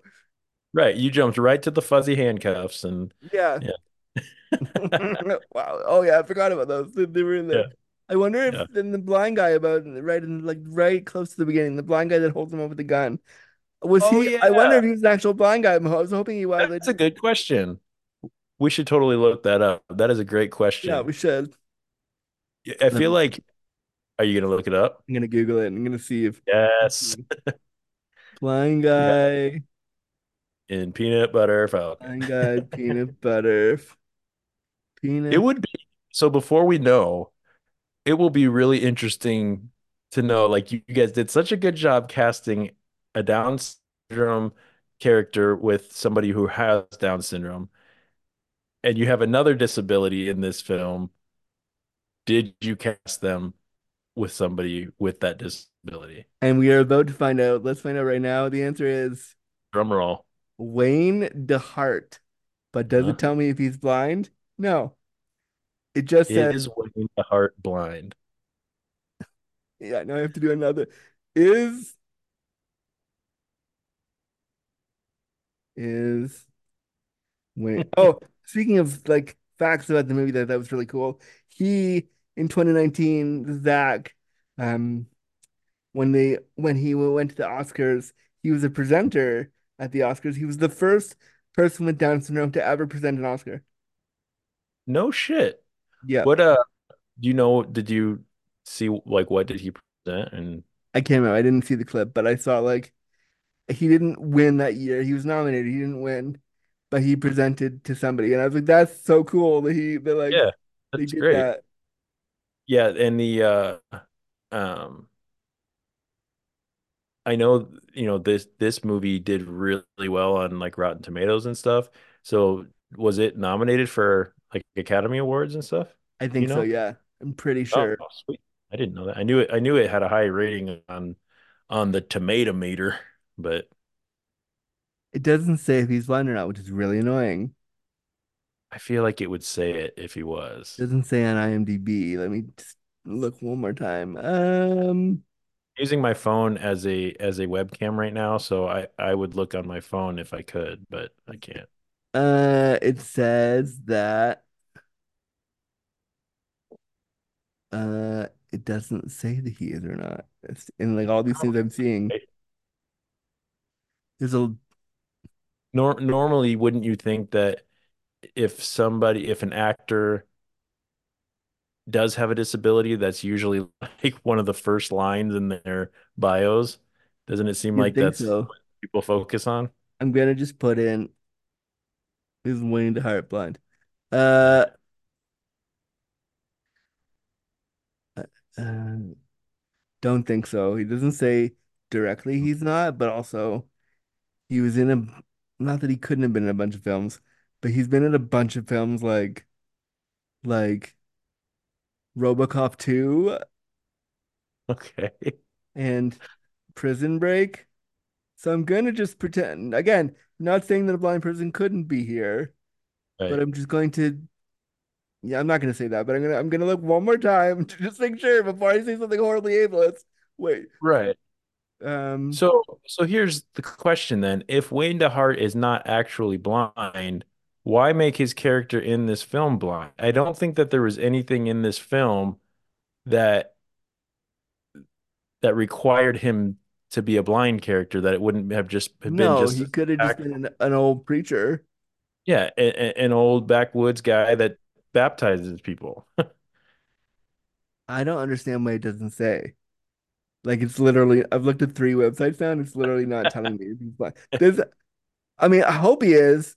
Hope they did right by the Not not to hope not to hope blindness on Wayne, but for the sake of this this movie, I hope he's blind. I hope that they I hope that they I almost had a Yeah. spasm and threw my mic out the room. I hope that they they did I hope they- I don't know. I don't know. But you think they would you think they would. Fingers crossed. It's yeah, you've you've got a, a movie you're doing so well so far, and you missed a big opportunity if you if you skipped that one. Just don't make his character blind if he's not blind. Yeah, just make him a backwoods preacher. I would have believed that and that's Right. fine. Yeah.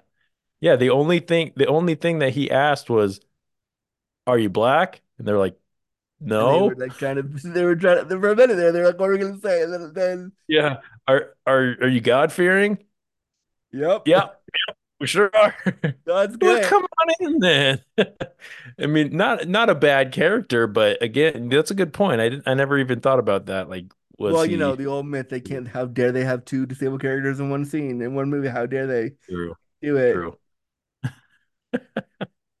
Is that a thing? Is that like is that like something that you notice? Like they if if there's if there's a disabled person, that there's never two disabled people on Oh yeah, it's a running joke. Like, you know, Okay. on buses and stuff, there's usually only one spot for a disabled person. There's only Uh-huh. in movie theaters, there's usually only one spot for a wheelchair user. God forbid you'd have like two A friend. disabled friends hanging out. Like, oh no, like what? Right. Yeah, and uh whenever there's like the uh, I, I this is completely off topic, but you know, um I I'm I'm interested to know like is it is it uh empowering or is it does it feel good or does it feel like the token disabled person when you see like commercials or or like the group of kids on the cartoon and one of them's in a wheelchair? Is it like, okay, cool, representation, I love it? Or is it like, oh, you put the token disabled kid in, good job to you. Well, the, when I see that in TV and movies, it did- for me, it's like if they put the poor kid in the sad hospital wheelchair, Yeah. and you're like, in real life, the kid would not, the kid would be in a real wheelchair that was not Yeah. rickety, that was like made for him. What are you doing? Yeah. That makes sense. So yeah, I think that um I think that those are and but to, to answer the larger question, I sometimes like being the only disabled person in the room. I think there I Yeah. think there are times when it's called for and there are times when it's great to be in a group. I love it when I'm the only one. I went to last year about around this time I went to a big award show in the UK. I flew down there and I was I was asked to be a part of the in the room and I was the only person in a wheelchair in the room Yeah. and I loved it because I was like, good. good. Like Good, I get to cool. represent by myself. Yeah, like it's I trust myself, so I get to represent it, and now I get the attention for that, and I get yeah, that probably that I could see that. There are see that. moments where it's nice, and so I think that, uh, like I was saying earlier, maybe Zach should have a girlfriend. Maybe not. Mhm. Maybe it's nice to just have like one central Yeah. character that is doing it. But I would totally watch. I would watch Peanut Butter Falcon 2, and I would, I would, I want to see like, okay, a year down the line, how are they Yeah. doing? What's Yep, like, yep. Are Eleanor and Tyler broken up? When did Zach leave to get milk and never come back? Yeah, Or yeah. not Zach, not Zach, not Zach, uh, Tyler. Yeah, when did Tyler disappear and find another girl at the store that he liked, and then didn't. Right. Yeah. Tyler drank too much moonshine and never stopped drinking it. Yeah. yeah, I found it kind of like when he when he says to him how is the movie, he goes, he goes, "Oh, my ankle hurts," and then Tyler goes, "Oh, drink this, you'll feel better." I was like, dude, you can't give the guy, you can't give the guy with Down syndrome moonshine, and tell him it's medicine and it's fine. Like, what? What? Yeah, and we never really got any uh clarification on why his ankle was hurting, did we? Yeah, he just said my ankle hurts, and he's like, "Oh, drink this." Like, What? You you couldn't have gone back to that store and gotten like a Tylenol for the kid? Like, Some what? aspirin. Yeah. Yeah. That's funny. I guess we just they should have said it like 30 years behind because him having Yeah. behind the desk in 2019 feels kind of weird. Like, why do you? That's true. But I'll bet there, there are there are places down south that you're probably more likely to find homemade moonshine than, you know, aspirin. That's true. Well, that is true. that is true. Um, what did you think? Did you did you want redneck saltwater redneck to be more involved with Zach, or did you like how they were? Did you like that? Because the whole mo- his whole Zach's whole motivation in the movie is to meet this guy, and they mm-hmm. had maybe like all we saw was like maybe two to five minutes of them interacting, and then Right. that was it. What did you? How did you feel about that? You know, I think that it was pretty pretty well spaced out, well timed. I I'm glad they didn't spend too much time with him because it would have been too, you know, Zach's got his new hero, so to speak. You know, Yeah. he's got his new friend. The guy who he thought was going to be his friend, Saltwater Redneck, thankfully he was a good enough dude. You know, that was a, a nice part in the the film. He felt for the kid. He uh, taught him, even though he had closed his school down. It gave him a little bit of pride to have a little protege. You know that that's that's great. But this wasn't a redemption story for Saltwater Redneck. This yeah, was yeah, an adventure story for uh, Zach and Tyler. So, like, if they had spent more time with him, it it almost like, you know, takes. I think it may have taken away some of the specialness of of Tyler and Zach's relationship, yeah. and and because his role model or his idol, whatever, was Saltwater Redneck. Well, there's no way that it, it almost feels too too After school, uh, especially to yeah, Yes. If if everyone that when he he escapes from the this thing and everyone that he runs into is a really good person who's really accepting and really, you know, awesome. Like that's almost too far to suspend the disbelief. yeah. So And I think so- that's what they were trying to do with Jake the Snake, but it was it didn't play very well. Like I, I'm like when he got mad, I was like, "What are you mad about? He there's no conflict between the two of you. Right. He hasn't done anything to you. Why are you all of a sudden pulling out the the R Yeah. Like, what? Right. And you know, I and I actually kind of liked that when he first when when Peanut Butter Falcon first walks out into the wrestling arena and they're all just looking at him like, uh, what? To me, that was more realistic. It's like Tyler's over there going, Yeah, yeah, come on, buddy, you got this. And everyone's like, this isn't this is isn't some charity thing. Yeah. This is this is our hobby and whatever. And you know, but then they started chanting Peanut Butter Falcon, and I'm going, you're you've got a lot of accepting people in these backwoods, Arkansas or wherever you're at. That you know, so to me that felt a little bit, a little bit much. You know, I even I even could have done. I as much as I liked the scene for some reasons, I even could have done without the whole wrestling match scene. Yeah, Like felt unnecessary. it, it did. And like this is it could have stopped at saltwater redneck's not doing the thing. He puts on his costume, comes, picks him up, teaches him how to wrestle a little bit, and that was the end of it. Then they move Yeah, on. yeah. You know, that would have still, I think, scratched the itch for for for Zach, but also showed him that that life's not just gonna go be this perfect thing, you know, but you still got your new friend you just made, the woman who's cared for you for for a while, Two years and now we're all big. Yeah. yeah, we're all a big family now, and we're all great. makes no sense, but Nope. I'm never gonna be okay with like, yeah, what? Sure. Yeah, Yeah. Um, I don't think of other parts of it that I liked. Is there anything else that that you wanted to bring up? Um, let me think. We talked about the kid getting punched in the face. We talked about the moonshine guy at the grocery store. Um, Rat Oh, Boy, the the part where, the part where Zach says to or Zach says to Tyler and they're they're having the moonshine and he says to him, Oh, my family doesn't want me. Like Tyler doesn't question that. He goes, Oh yeah, okay. Like no big deal. Well, yeah, all right. Like no, like what do you mean your family doesn't what do you mean? Like the- if you yeah, had, if you had somebody with Down syndrome out in the fucking backwoods wherever they were, mhm, wouldn't you be like, What do you mean your family doesn't want you? Tell me more. I would need to know more about this. yeah, yeah. I, I feel like I probably would.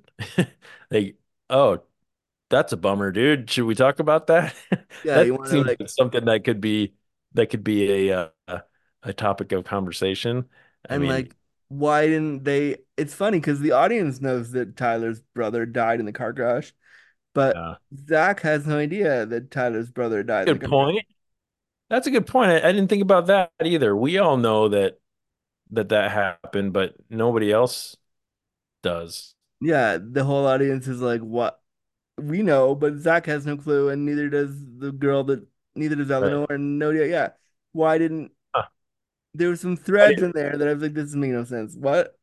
Yeah, they that they feel like they should have been those threads should have been pulled, but they never were. Like, wouldn't Like, it have been better if at the end of it, at the end of the movie, right as they're leaving the hospital and they're like high-fiving in the car, shouldn't Tyler have said to Zach, "You're my brother now," or some, you know, yeah, something to yeah.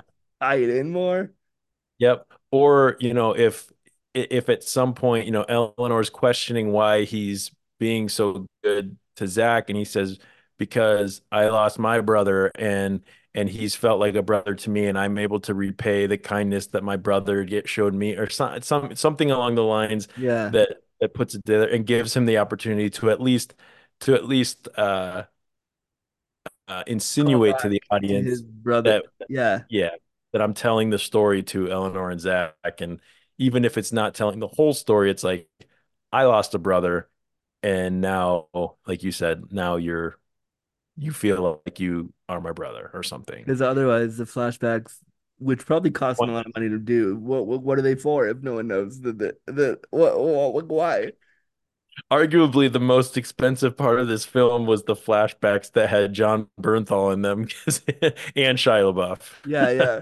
You're paying two Hollywood act, the two biggest names in the film, probably, and and and they they You're they're almost you're gonna be pointless. using it as a story plot point for anybody else but the audience. Right.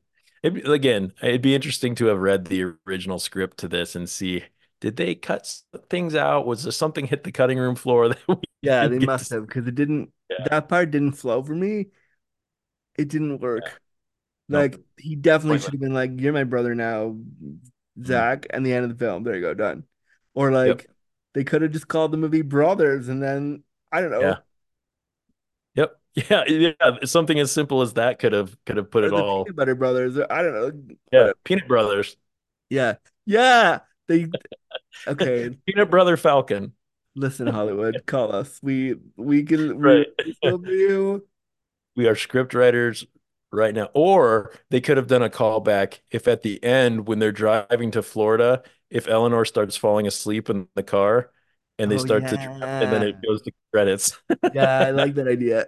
That's more morbid, but That would have been a little well if we if it turned into a horror comedy, then maybe right. Yeah, if uh if if Tyler died when he got beat up by by the the one dude and then they drift off the road because she falls asleep at the end and they all die. yeah, horror horror Credit- I like this. Yeah. Credits roll. Yeah. And then uh so the, I, I don't I think I mentioned it before, but the dude with all the tattoos that was a terrible actor, um he that's a a a rapper. Some redneck Oh, rapper. like a big rapper because I had no idea who he was. Yeah, his name's Yelawolf. He's he's got a following, but I don't know. I Cool. don't care about him. Doesn't They do nothing for me. They couldn't have gotten Common or somebody. Well, they probably couldn't afford Common, would be my guess. True. Yeah, he's famous And now. and Ye- Yelawolf has a uh, uh has I don't know if it's a gimmick or a shtick or I don't know his backstory, where he's from or anything. It's kind of a a redneck kind of shtick. So I think I mean, he was really good. That guy was really good at kicking people in the face with dirt. True. Yeah, and spitting in their face. Yeah. Um, and there was I don't know if you've ever heard of the musician called Colter Wall. Um, I haven't. there's a a scene where right at right at the beginning when uh, Tyler is is in there, he's like scaling a fish in that market, and then that dude comes and talks to him. And he tells him to turn the music down or whatever. Yeah, yeah. The song playing in the background's uh, one of my favorite musicians named Colter Wall. So shout out to Colter if anyone's listening. Cool, cool. Hey, Calder, if you're listening, if you listen, if you're listening to Uh, this little yeah. show that you probably will never stumble on, um, thanks. Cool. Good for you. But but we've just we've already said Colter Wall a few times. So if a transcript comes out, then if he Googles his own name, it might fall upon, own Yeah, Colter, maybe. Wall, Colter Wall, Colter Wall, Colter Wall. Hey, listen, Colter Wall, if you want to give us five stars, please. Five stars. Speaking of Yeah. stars, I think. There you go. Do you have any final thoughts on the film? Any like, any like, little- No, I think you know, I think we covered pretty much the thing. You know, we we uncovered some things that to me didn't uh didn't occur to me as being somewhat problematic or some you know not problematic, but uh you know you pick apart movies and all of a sudden you start finding the things that that didn't make much sense. So um but I still I still rate this up there with one of uh I, I honestly think this is probably one of my favorite movies. I actually told my wife after we finished watching it, like, you know, I don't have any bad feelings after I watched that. I liked how that turned out. I I don't walk away from that going, oh, that was rough or anything, you know. yeah, like there was nothing there was, and that's kind of why Oh. that's kind of why it holds up. And, and yeah, it's silly, and yeah, I get all that, but like, Yep. it was a nice, simple buddy movie, and it happened to talk about disability a little bit. Yep. Now, I would have loved to have seen this movie. Could you imagine if, parting thought, could you imagine if this movie, if Zach was a wheelchair user? How the fuck would they have gotten Changed anywhere? things.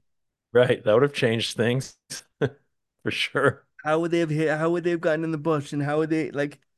It it would have never he would have never made it. You could have greased him up as much as possible, and he wouldn't have gotten through wouldn't- he couldn't. window. Yeah, there's no way. Would have been over before it started. Exactly. Yeah. So listen, peanut butter falcon two and a half. Call me. Let's. Yeah. So let's you and I star in a movie where I will be. Let's see. We'll we'll put it in. Maybe we can do it futuristic. Okay. Okay, So yeah. instead of, instead of backwoods like Arkansas, North Carolina, wherever they were, we'll do it like futuristic, like apocalyptic world. Okay. And I am a like a, a some renegade, uh, you know, Mad Max style. Um, and you are. Let's see. You, um, I'm help me excited out to here. see my random. I'm excited to hear my random facts right now. Yeah. um, you are, let's see, if we're going peanut butter falcon style, you are a mechanic Okay. helping uh helping to build robots, and you have actually I'm an created android yourself- mechanic. Yep, yep. You've created From- yourself a chair uh of some sort that you that helps you to get around. Um It's a hover chair. It's a hover chair. It doesn't. you- hover. Okay, cool. Yeah. I wasn't thinking that. I was thinking more like like animatronic like legs, like like Well, both like of those, both can be true. spider style legs, like you have So six like uh, Wild Wild West, like the when Yes. yeah, yeah. Yeah, and somehow we'll meet up and we'll become besties as as we're like escaping some tyrant or something. I'm here for this weird let's let's make it. I have no money or budget or connections, but let's uh, Me neither. I've got a microphone. Yeah, me too. We could, I mean it could be a it could be a podcast. It could be a it could be a Oh, the audio cast, like the um, like a what is it called? A, audiobook kind of kind of yeah, like uh, audio book adventure, Yep. adventure thing. That's actually Yep. not a bad idea. We should we should we should workshop that out. I'm into this. All right, it'd be silly and nobody will listen, but we'll have it forever. Like I don't know, man.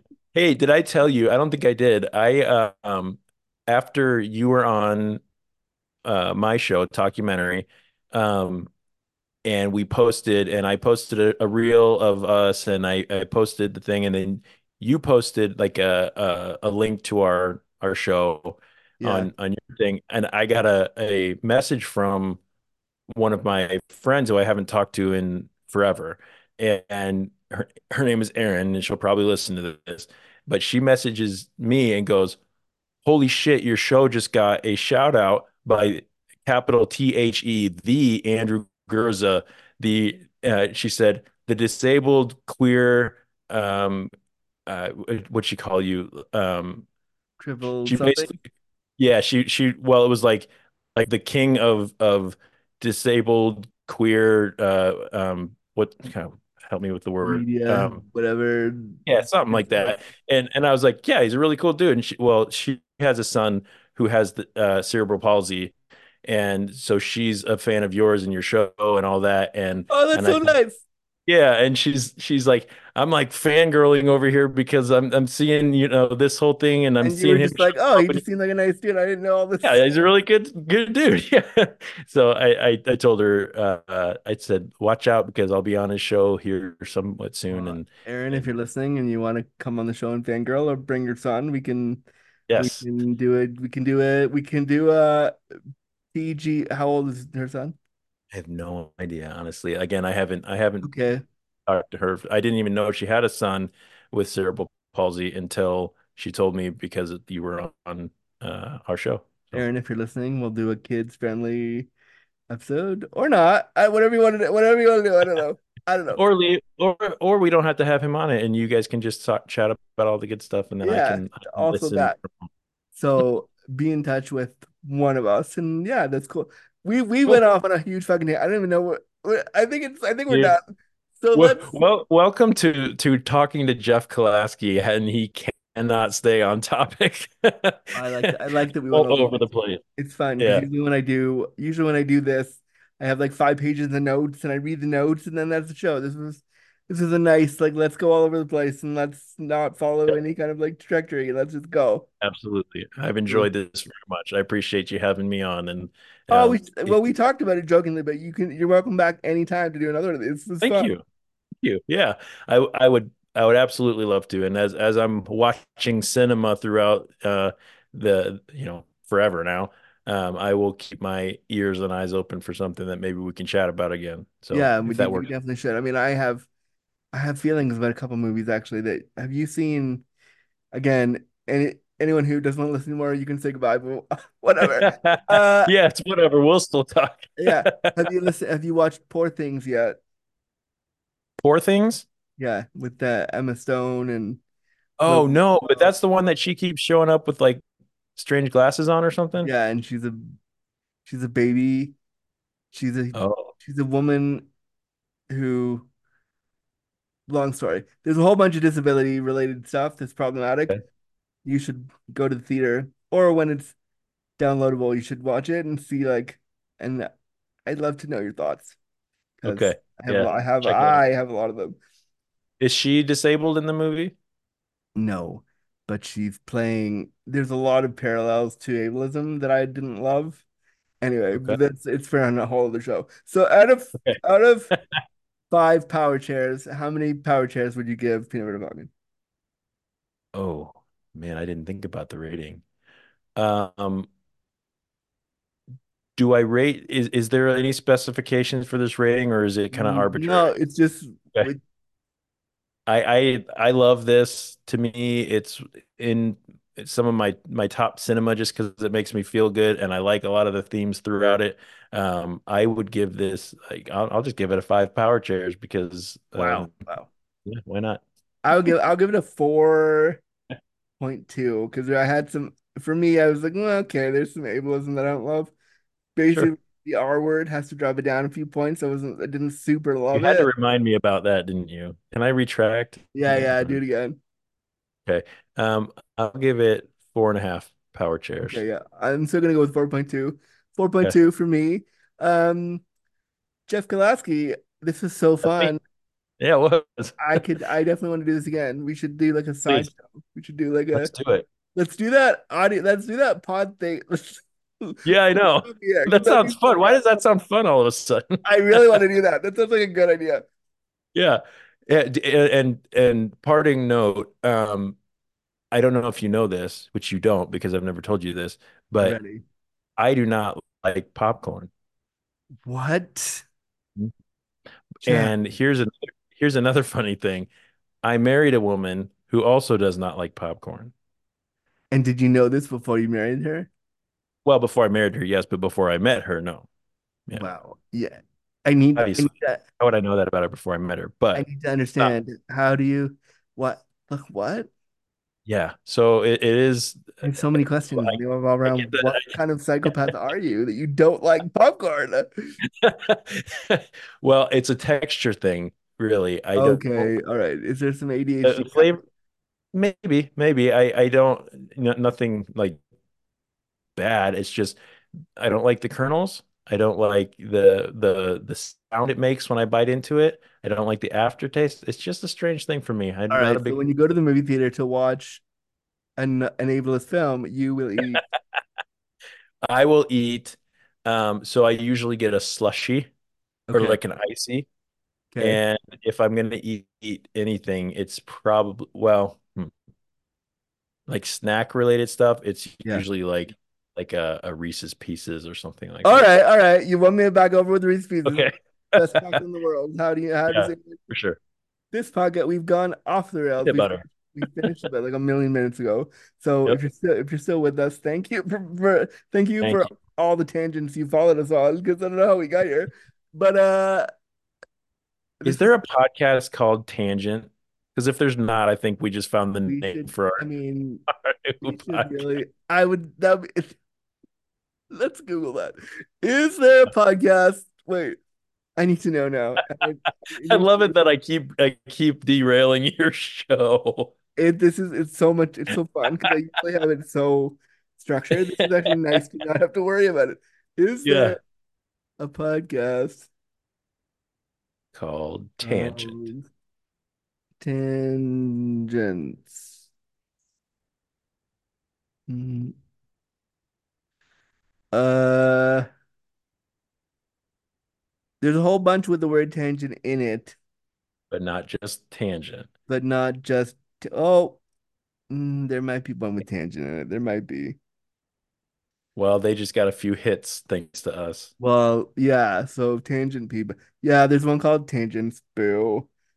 Okay, well, Well, we're so close. So close. spe- we'll spell it with a Z at the Yeah, end. Yeah, we'll make it cool and it'll be like two T's and whatever. Yeah. Okay, Um, you can do your outro now, and I promise I won't interrupt. okay. So before I do the outro, the outro is Jeff Kalasky. How do the people, how do they get a hold of you? Hmm. How do they support your show? How do they follow you? Sure. So we at Talkumentary are you can find us at Talkumentary Podcast pretty much on anything. Um, Spotify, Apple, all the the the big name podcast stuff. We also have a YouTube account. We do video of most of our more recent uh episodes. Uh, we don't do Patreon or anything. We don't have ads on our show, so we're just, you know, you, you don't have to listen to any of that to get through us. So if that's You good do to for you, me, folks. You do for me. Thank yeah, you. Yeah, but you have you have good ones like Clone Willy and shit. So Yeah, yeah. that's true. I do. I do. Thank Yeah. you, Glenn Willie, for being such a cool company. Thank you. yeah, But also, buy ad space on Talkumentary. Do it. They need money. Yeah, that would be fun. I mean, I would love that. But no, we uh we don't we don't uh let's see. YouTube, Instagram, and Facebook are the ones that I normally post on, and uh that's that's how you find us. All right, I'll make sure that all this is in the show notes. You're the Uh, best. this is so fun. I'm kind of annoyed that we have to stop now. I had a, this is so fun.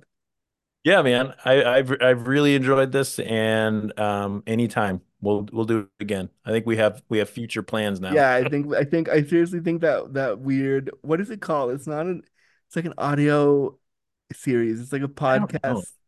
Yeah, There- there's a um, name for it. I forget what it is. Anyway, we're gonna do that, and we're gonna talk about that off the air because you guys want to listen to this anymore. So, thanks for coming on Disability After Dark. Here's the outro. Bye. bye.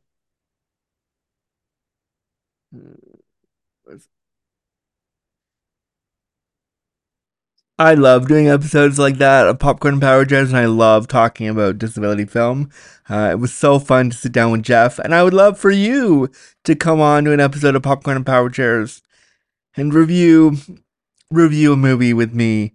So if you want to do that, or you want to be a guest in general, I'm feeling better, so I can actually I can actually commit to having more guests, and I'd love to have you. So if you want to be a guest on the show, or if you've been trying to get a hold of me and I've been, been seeming like I've been ignoring, ignoring your emails or rescheduling, I'm feeling a little bit better now. So let's please get you on. Please send an email to Andrew with the subject line, sorry, Andrew at AndrewGurza.com with the subject line Popcorn and Power Chairs or Disability After Dark, and we would love to have you as a guest.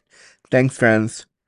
Here's the real outro. Bye, and thank you to Jeff from Talkumentary for being here today. But now, now's the real outro. Talk to you soon. Bye. All right, friends. Well, there goes another episode of Disability After Dark, the podcast shining a bright light on disability stories with me, your host, Andrew Gurza. If you want to follow my work, you can head over to my social media, Andrew Gurza6 on Instagram, Twitter, and TikTok, although I never use it.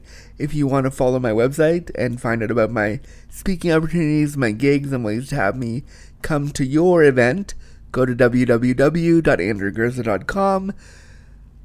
If you want to support the podcast, you can go to patreon.com slash disability after dark and you can get the show days early, completely ad free, and a shout out on the air. So if you want to support the show, you're able to do that. And please, please leave us a review wherever you get your podcasts. It really does help shows like this about disability, which are very rare, get supported. Thank you so much for being with us and stay comfy, cozy, and crippled. Until next time. Bye. Copyright notice. Disability After Dark was created, recorded, and produced by Cripple & Co. Productions and Andrew Gurza. Any and all use of materials, graphics, audio recordings, etc. cannot be used or distributed without express permission.